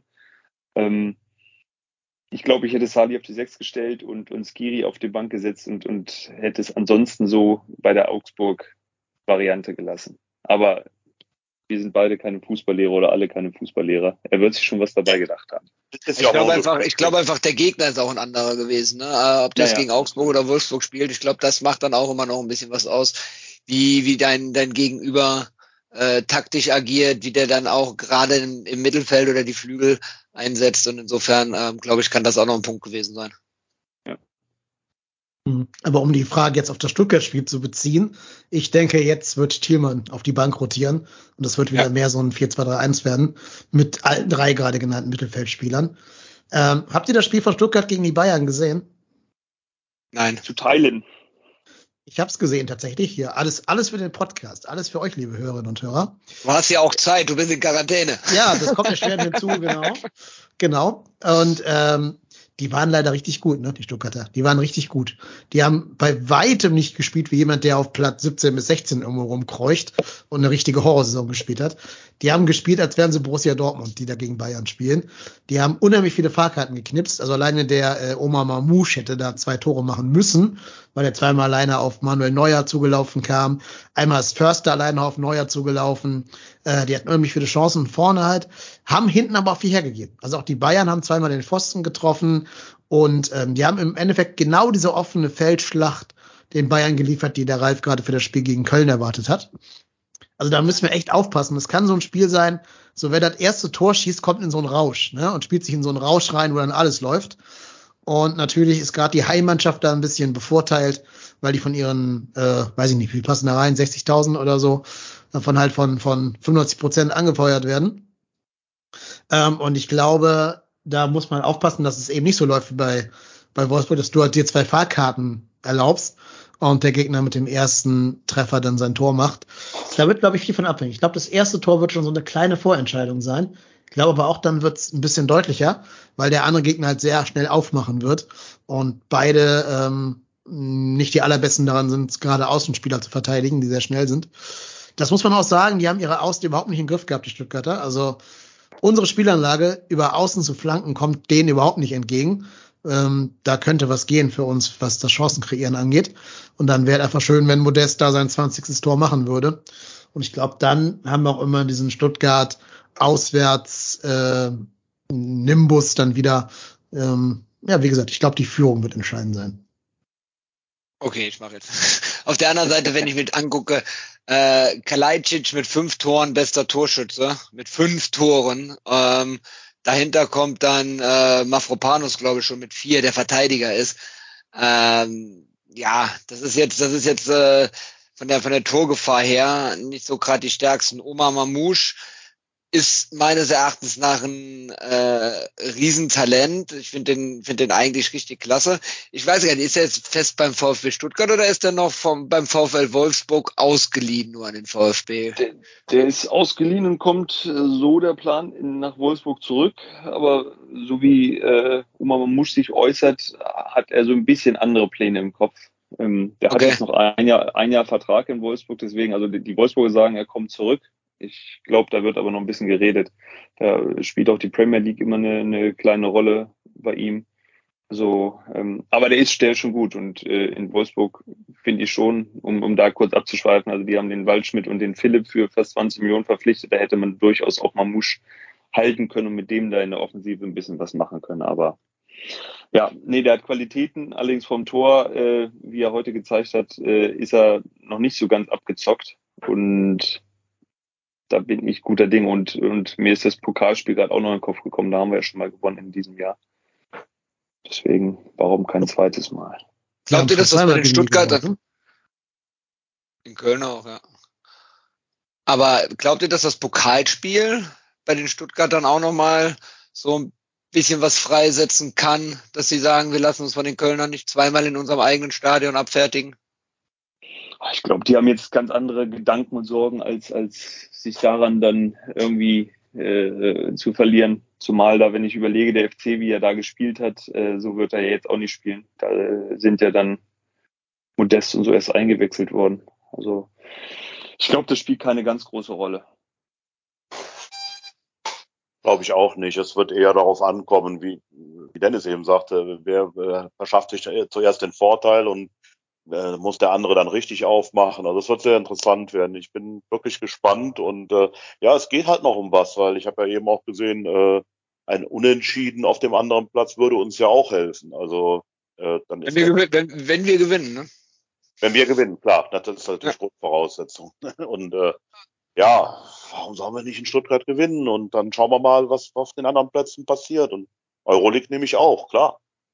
Ja, beim, beim FC-Sieg und Unentschieden äh, Union ist der FC definitiv vorbei. Das war ja, so, weil der, ja. ja, also da würde dem FC schon 1-0-Sieg dann reichen, denn, weil sie mehr Tore geschossen haben als Union. Also es wäre. Das wäre das wär ja noch was, ne? Der, durch nur die Anzahl der geschossenen Tore, Tordifferenz gleich, Punkte gleich, aber die Anzahl der geschossenen Tore dann in die Europa League rein. Das wäre großartig ja, das äh, sollte man darauf hinarbeiten. Ich denke, der Steffen Baumgart wird die Mannschaft auch noch heiß halten. Also, und die sind selber, glaube ich, noch heiß. Ich habe ja die Interviews gesehen äh, auf FCTV und äh, ich habe schon das Gefühl, dass da noch ein bisschen was geht. Also, die sind noch nicht, die haben die Saison noch nicht abgehakt. Warum sollten sie auch? Ich habe eine Frage an also, Erik. Ähm, ja. Erik, ich nehme jetzt mal die Frage, die dich am Mittwoch erwarten würde, vorweg. Wer hat beim letzten Bundesliga-Heimspiel in Stuttgart, also Köln gegen Stuttgart in Stuttgart, die Tore gemacht. Boah. Das kannst du jetzt, kannst du jetzt hier aufschreiben und am Dienstag dann dem Reik aus Butterbrot schmieren? äh, weiß ich jetzt nicht so ad hoc. Keine Ahnung. Das war ein 1-1. Äh, da hat, wenn ihr euch erinnert, in der ersten Minute direkt Aurel Mangala das 1-0 für Stuttgart geschossen. Das war dieser ganz kalte Kaltstart. Und dann sind wir in der 23. Minute durch einen Elfmeter von Anderson zum äh, Ausgleich bekommen, gekommen und dann ist da 70 Minuten lang nichts mehr passiert. Wahrscheinlich war noch, das war ich noch vergessen habe. Andere Zeiten und Limnius wurde total noch eingewickelt. Das Gefühl, er hat sogar ziemlich gut gemacht. Das, äh, da hatte ich die Hoffnung, dass Limnius äh, irgendwas wird. Aber ansonsten war das, äh, scheint das äh, Gefühl aus einem anderen Leben zu sein, dieses Spiel. Ja, also die Startelf ist ja nur ein Jahr alt. Ne? Ich lese euch mal vor, das spielt heute kein, fast keiner mehr. Wie gesagt, ist nur ein Jahr her. Ne? Das war am ähm, kann man das Datum hier sehen bei euch, fünfter Spieltag der letzten Saison. Und zwar im Tor Timo Horn, Rechtsverteidiger Kingsley Isiboe, Sebastian Brunau, Raphael Tschichos, Jannis Horn. Dann im Mittelfeld Elias Giri, okay, der spielt noch. Äh, Elvis Rexbeschei, Marius Wolf, André Duda, Iso Jakobs und Sebastian Andersson. Eingewechselt Limnios, Modest, Ötchan, Kalabach. Und auf der Bank Jorge Mire, Schmitz, Drexler, Thielmann. Also ich sag mal, aus der Startelf spielt genau ein Spieler. Skiri. Ja, genau. Ist wirklich ein anderes Leben, ne? Also in einem Jahr alles einmal durchrotiert. Ja. Das nicht zum, zum, zum Negativen auf jeden Fall. Ja. Aber wenn man überlegt, wer da weggegangen ist, ne? also von Retschwitschei habe ich ja immer ganz große Stücke gehalten, nicht nur wegen seinem Derby, äh, Doppelpack. Ähm, Bonau ist für mich immer noch derjenige, der uns letzte Saison wirklich am Leben gehalten hat. Nicht nur durch das Tor gegen Schalke, ich fand den echt großartig. Und äh, man hat es einfach super kompensiert, ne? Ja, absolut, auf jeden Fall. Ja, bin ich mal gespannt. Also wir werden es alle hier äh, mit angehaltener, angehaltenem Atem wahrscheinlich verfolgen, dieses Spiel. Ein Hörer fragt, äh, wann Steinauto am Samstag? Möchte der Jonas SWCW wissen. Ja, um 17.20 Uhr, ne? Ja, ne? Äh, ich nicht, weil ich bin in Stuttgart. Also ihr könnt gerne mal die Social Media Kanäle von trotzdem hier im Auge behalten, Twitter oder Instagram. Ich poste dann irgendwie, weiß ich nicht, irgendein Erkennungsmerkmal. Und wenn ihr das im Stadion seht in Stuttgart, dann sagt mal Hallo, das bin dann ich. Also insofern ich mich bis dahin natürlich von Corona freigetestet habe. Aber ich hoffe doch sehr, weil das wären sonst 14 Tage gewesen und 14 Tage Quarantäne will ich nur wirklich nicht haben. Ähm, also insofern, das wird schon. Ja, aber ich glaube, ganz viele sind in Stuttgart. Ich habe von super vielen gehört, dass sie, dass sie da sein werden. Ähm, das wird, glaube ich, schon so ein kleines, ja, Heimspiel stimmt nicht, weil die ja selber auch ordentlich Radau machen werden. Aber man wird schon hören, dass da einige FCler anwesend sind. Und im Falle des Falles wird man hinterher auch sehr viel von uns dann sehen, glaube ich. Ich bin sehr, sehr gespannt auf dieses Spiel. Mein erstes äh, Auswärtsspiel seit Beginn der Corona-Pandemie. Deswegen bin ich auch sehr froh, dass ich jetzt halt den Scheiß durchmache und dann zumindest, zumindest da unbesorgt hinkehren wegen Grundimmunität und so ein Kram. Also, äh, das ist vom Timing her gar nicht ganz schlecht. Ja, und ich denke mal, ähm, dass ich euch da ein paar von euch Hörerinnen und Hörern dort treffen werde. Und da freue ich mich schon sehr drauf. Habt ihr noch irgendwelche also Themen? Ich bei, also ich sitze bei, ich sitze bei Wolfsburg gegen Bayern, so viel dazu. Ich muss gucken, Yay. wie ich mich informiere. Also, also ganz soll ich, Spaß hier in Stuttgart. Soll ich, dir, soll ich dir einen blauen Schein besorgen? Ich habe da Connections. nee, nee, alles Kriegst du eine Pappnase auf, so eine Modestbrille. auf dem Tisch stehen, da kann ich vielleicht mal die, ja. Konferenz anstellen oder so. Das wird funktionieren. Ja, drück mal die Daumen, dass das Spiel zumindest attraktiv wird für dich. Ähm, ich glaube es leider Wobei, nicht. da habe ich, da habe ich im letzten Jahr auch äh, äh die FC-Rettung gegen, gegen Schalke mit einem Auge auf dem Monitor dann miterlebt. Also es, es hat durchaus Glück gebracht, zumindest im letzten Jahr. Das heißt, du musst immer hoffen, Bayern? Da, da war nicht Wolfsburg-Bayern, das war aber auch, gegen wen hat Wolfsburg, doch, das war auch, ich überlege gerade, keine Ahnung, nee, Wolfsburg gegen Mainz war das 2 zu 3, also äh, unspektakulär und, und auf dem, auf dem Monitor lief dann die, die, die Konferenz. Und so habe ich mit anderthalb Augen auf den Rasen geguckt, da muss ich ja vernünftig arbeiten und äh, das auch benoten, aber äh, das halbe Auge konnte ich nicht vom Monitor nehmen. Das heißt, du sitzt bei jeder Bundesliga-Ansetzung immer da und hoffst, dass am 34. Spieltag FC gegen Wolfsburg angesetzt wird. Das, das wäre immer das, das Beste, ja. Aber Hat man, nee, da, ich, einmal. Da habe ich aber schlechte Erinnerungen dran. Da ist der FC abgestiegen. Ja? Da genau. ist der FC also, abgestiegen, aber Jonas Hector hat noch ein sehr schönes Tor gemacht. Ich glaube, wir waren auch vorher schon abgestiegen, oder? Das war auch die Chaos-Saison, wo wir schon am 30. oder so abgestiegen sind. Und ich glaube, da ja. ging es um nichts mehr, glaube ich, ne? Außer um, um, äh, um das Prestige quasi. Aber das Tor von Hector war geil, das weiß ich auch noch. Ja. Tor, des, äh, Tor der Saison geworden bei der DFL, glaube ich. Also mhm. es war ein Riesentor, das war aber auch dann erstmal der Abschied, kurzfristig. Ja, Gott sei Dank. Richtig. richtig. Er trifft nicht oft, aber wenn, dann richtig. Ja, dann macht er ganz gute Dinger, ja. ja. Habt ihr denn noch irgendwas äh, Sportliches zum FC? Oh, Bleibt Sali Özcan, die Frage, die beschäftigt mich ja noch. Ja, welche genau? Bleibt Sali Özcan oder so, äh, wird er den FC verlassen? Dortmund soll wohl angeblich interessiert sein, habe ich jetzt irgendwo gelesen, ne? Dass der BVB äh, ja. Ja, ja, dass er einen Özcan hat. Ja. Also gehört habe ich nichts. Äh, also aus dem Flurfunk des Geisbockheims bringt da in der Hinsicht noch nichts nach aus, jedenfalls nicht zu mir. Ähm, ich, vom Gefühl her würde ich fast sagen, er geht. Aber äh, ich kann mich auch täuschen. Also von daher Also ist Transfermarkt, Transfermarkt.de sagt äh, 42 Prozent Wahrscheinlichkeit, Tendenz fallend. Ja, dann ist ja alles gut. Ja, also, also genauso schlau wie zuvor, ne?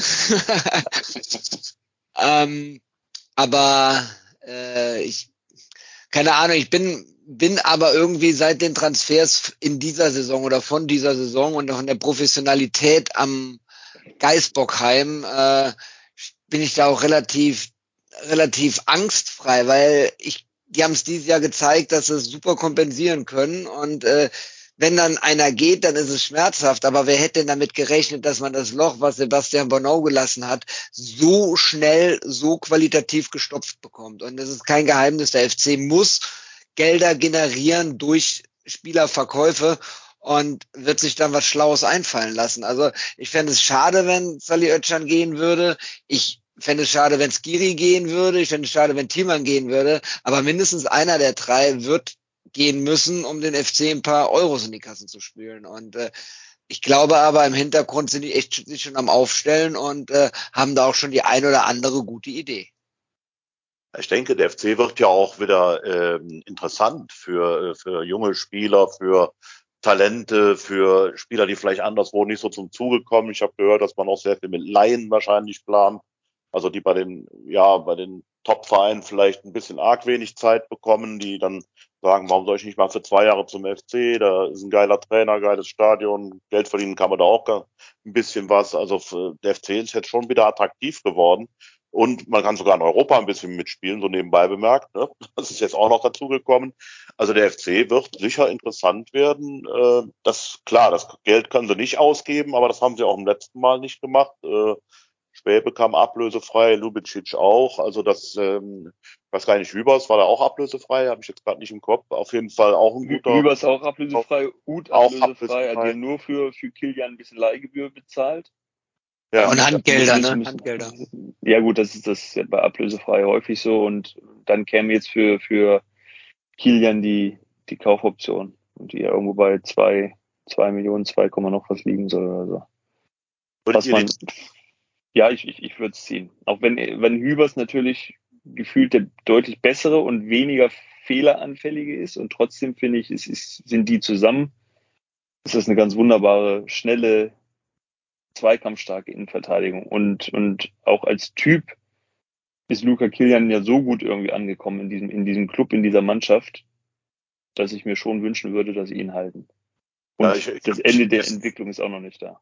ja, ich habe mich ein bisschen in ihn verliebt nach dem, äh, dem Spiel gegen Mainz. Jetzt nicht wegen seines Tores, sondern wie er gejubelt hat als Leihspieler des, von Mainz. Hat der ja was abgerissen da vorne. Das war richtig nett. Also da habe ich gedacht, Mensch, der Junge, der, der scheint sich hier ganz wohl zu fühlen. Also und er bringt ja wirklich Leistung. Natürlich haut er auch mal den einen oder anderen Bock raus. Da ist noch einiges. Äh, wird ja vom Trainer sogar Holzfuß genannt, scherzhaft. Also das, äh, aber der macht das durch sehr viel Leidenschaft wett, ne? Und das kommt hier gut an. Und äh, ich finde auch, also warum die zwei Millionen kannst du dann mal investieren, auch wenn du natürlich äh, nicht so wahnsinnig viel Geld aktuell hast. Aber ich glaube, das hatte man schon vor ein paar Monaten sogar entschieden, dass man das eigentlich machen möchte.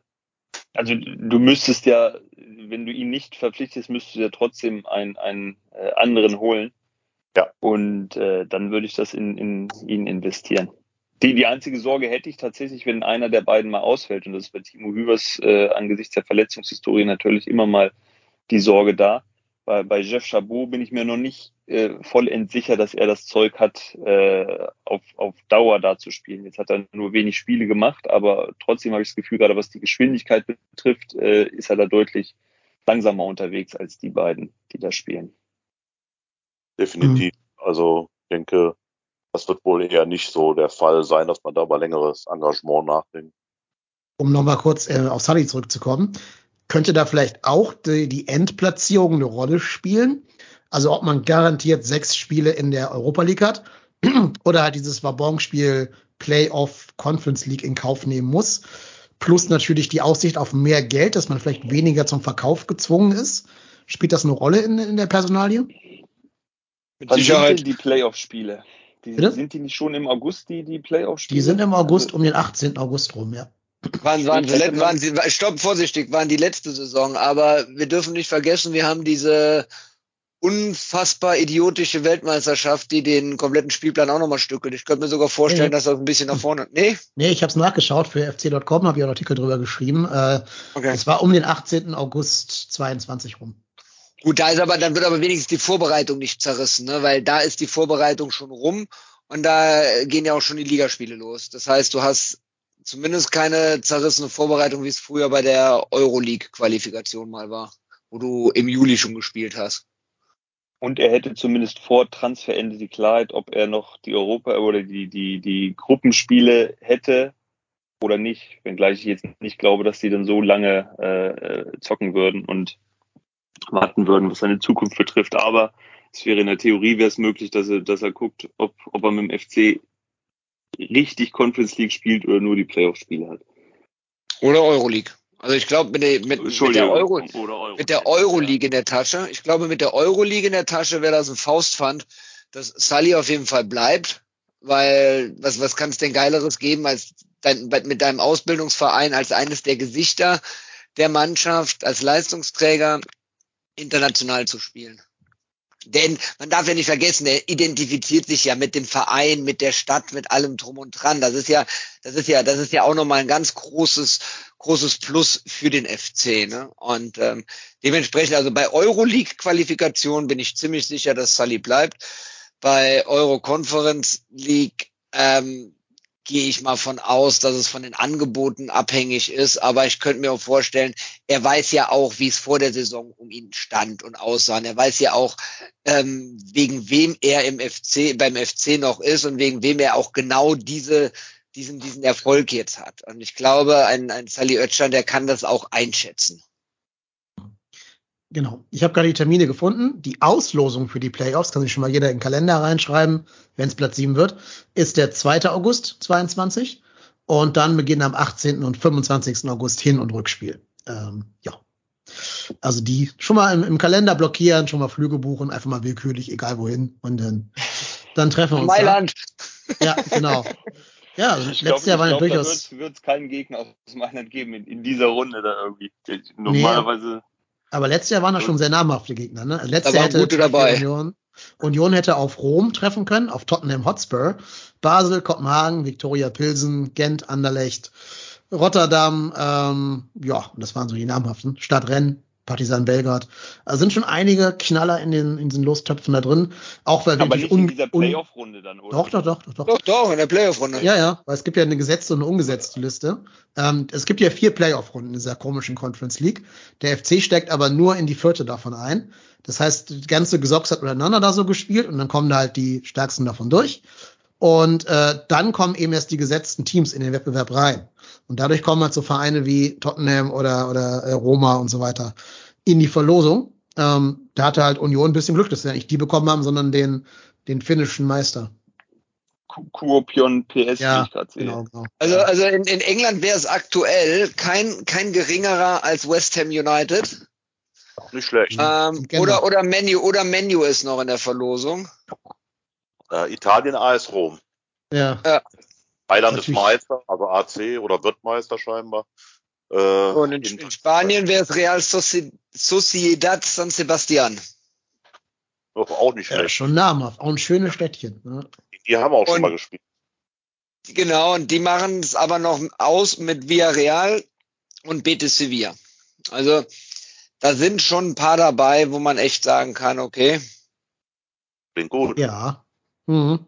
Ist natürlich, äh, ja, also ich sag mal, wenn du gegen einen von denen den Einzug in die Conference League klar machst, dann darfst du auch den Platz auseinandernehmen. Also dann, dann ist der Platzsturm, glaube ich, ein bisschen organischer als am letzten Samstag, auf jeden Fall.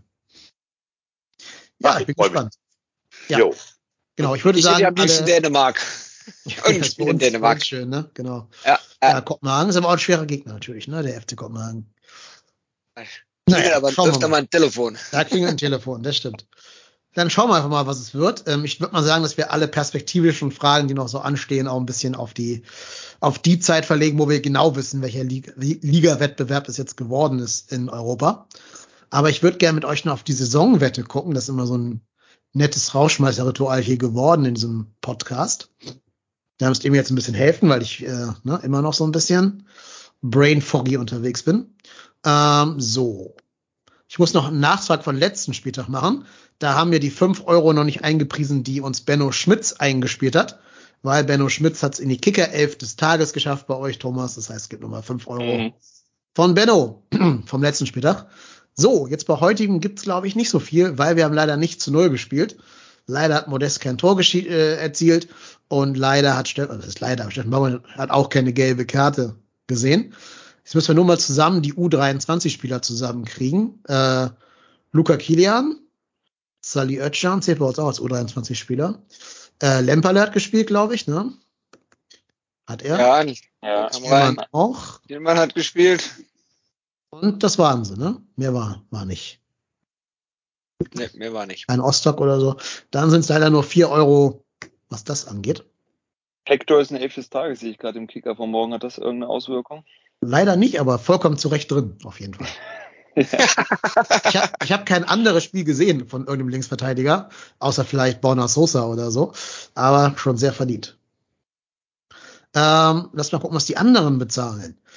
Wir hätten vom Dirk Carsten je Tor von Anderson 25 Euro bekommen, da wird leider nichts mehr zusammenkommen.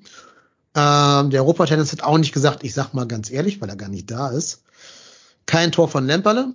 Äh, Augsburg ist nicht abgestiegen, aber der Dojemine gibt pro Tor des FCs, na leider auch nicht, okay, schade.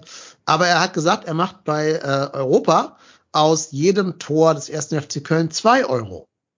Das heißt, wir müssen mal gucken, wie viele Tore hat der erste FC Köln die Saison bis jetzt schon erzielt. Und da kommen wir zu dem Schluss mit einem Blick auf die Tabelle. 51.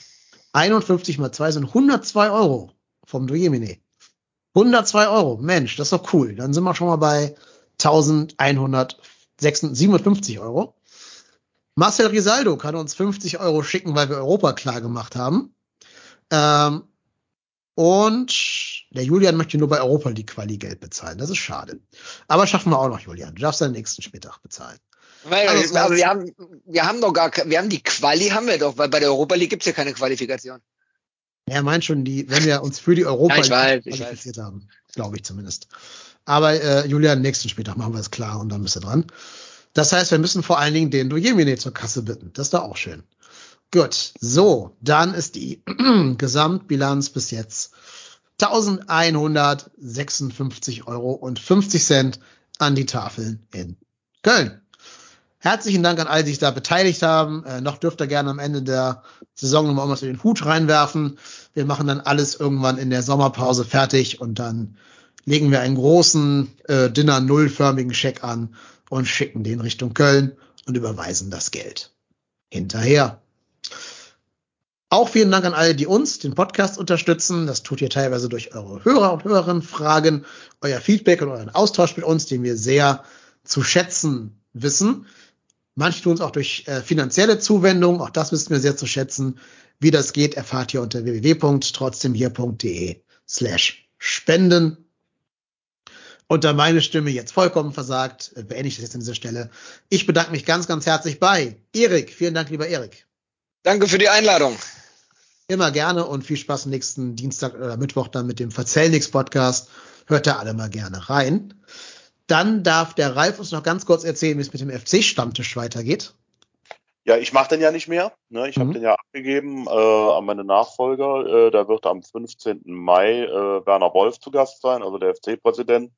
Ähm, so viel kann ich sagen, aber ich bin selbst ja nicht mehr dran operativ dran beteiligt, äh, dass ich natürlich im Hintergrund ab und an nochmal den ein oder anderen äh, wertlosen Tipp gebe. Das, äh, das müssen die schon ertragen, die beiden Kollegen. Aber nein, äh, ich habe das äh, dran gegeben, weil nach 13 Jahren einfach äh, genug war und ich das Gefühl hatte, jetzt äh, müssen mal andere rein, da muss mal frischer Wind rein und äh, ich habe es aber mir war es halt sehr wichtig, dass das Format an sich überlebte, weil es ist ja nochmal das älteste Talk-Format hier in Köln, was den FC angeht und deswegen haben wir das zumindest geschafft und äh, ich konzentriere mich jetzt weiter aufs Schreiben. Du kannst mich also demnächst als Autor und Journalist und was auch immer ankündigen. Aber Moderat, Moderation mache ich aktuell keine, aber wer weiß, was noch kommt. Auch nochmal empfohlen, dein Buch über Mucki Barach, das soll auch noch jeder in seinem Regal stehen haben, der sich da als FC-Fan äh, versteht. Also danke, dass du da warst, Ralf. Ich habe zu danken und es hat riesen Spaß gemacht, wie immer. Nächstes Mal komme ich auch bei einem Sieg. Ja, immer gerne. Genau. Und nächstes Mal kommt ihr nicht beim Spiel gegen Wolfsburg. Verspreche ich hiermit ganz herzlich. Äh, darfst dir aussuchen, wann du kommen willst, Thomas. Von mir aus gegen Mönchengladbach. Du hast freie, freie Gegnerwahl. Danke, dass du da warst, Thomas. Ja, vielen, vielen Dank. Und das äh, dann gucke ich mir den Spielplan doch in der neuen Saison mal an. Und äh, so werde mir ein schönes aussuchen. Vielleicht, wenn ich dann mal in, in Köln war. Zwei, ein, zwei Mal im Jahr versuche ich es immer nach Köln zu kommen. Alles klar. Damit danke ich mich bei allen, die zugehört haben. Bis hierhin. Äh, liebe Grüße an den Ruhrpott-Tennis in seinen Urlaub. Macht's alle gut zusammen, bleibt gesund und äh, haltet euch von Corona fern, ist gar nicht mal so cool. So, macht Idiot, wir sind raus. Tschüss. Ciao. Tschüss zusammen.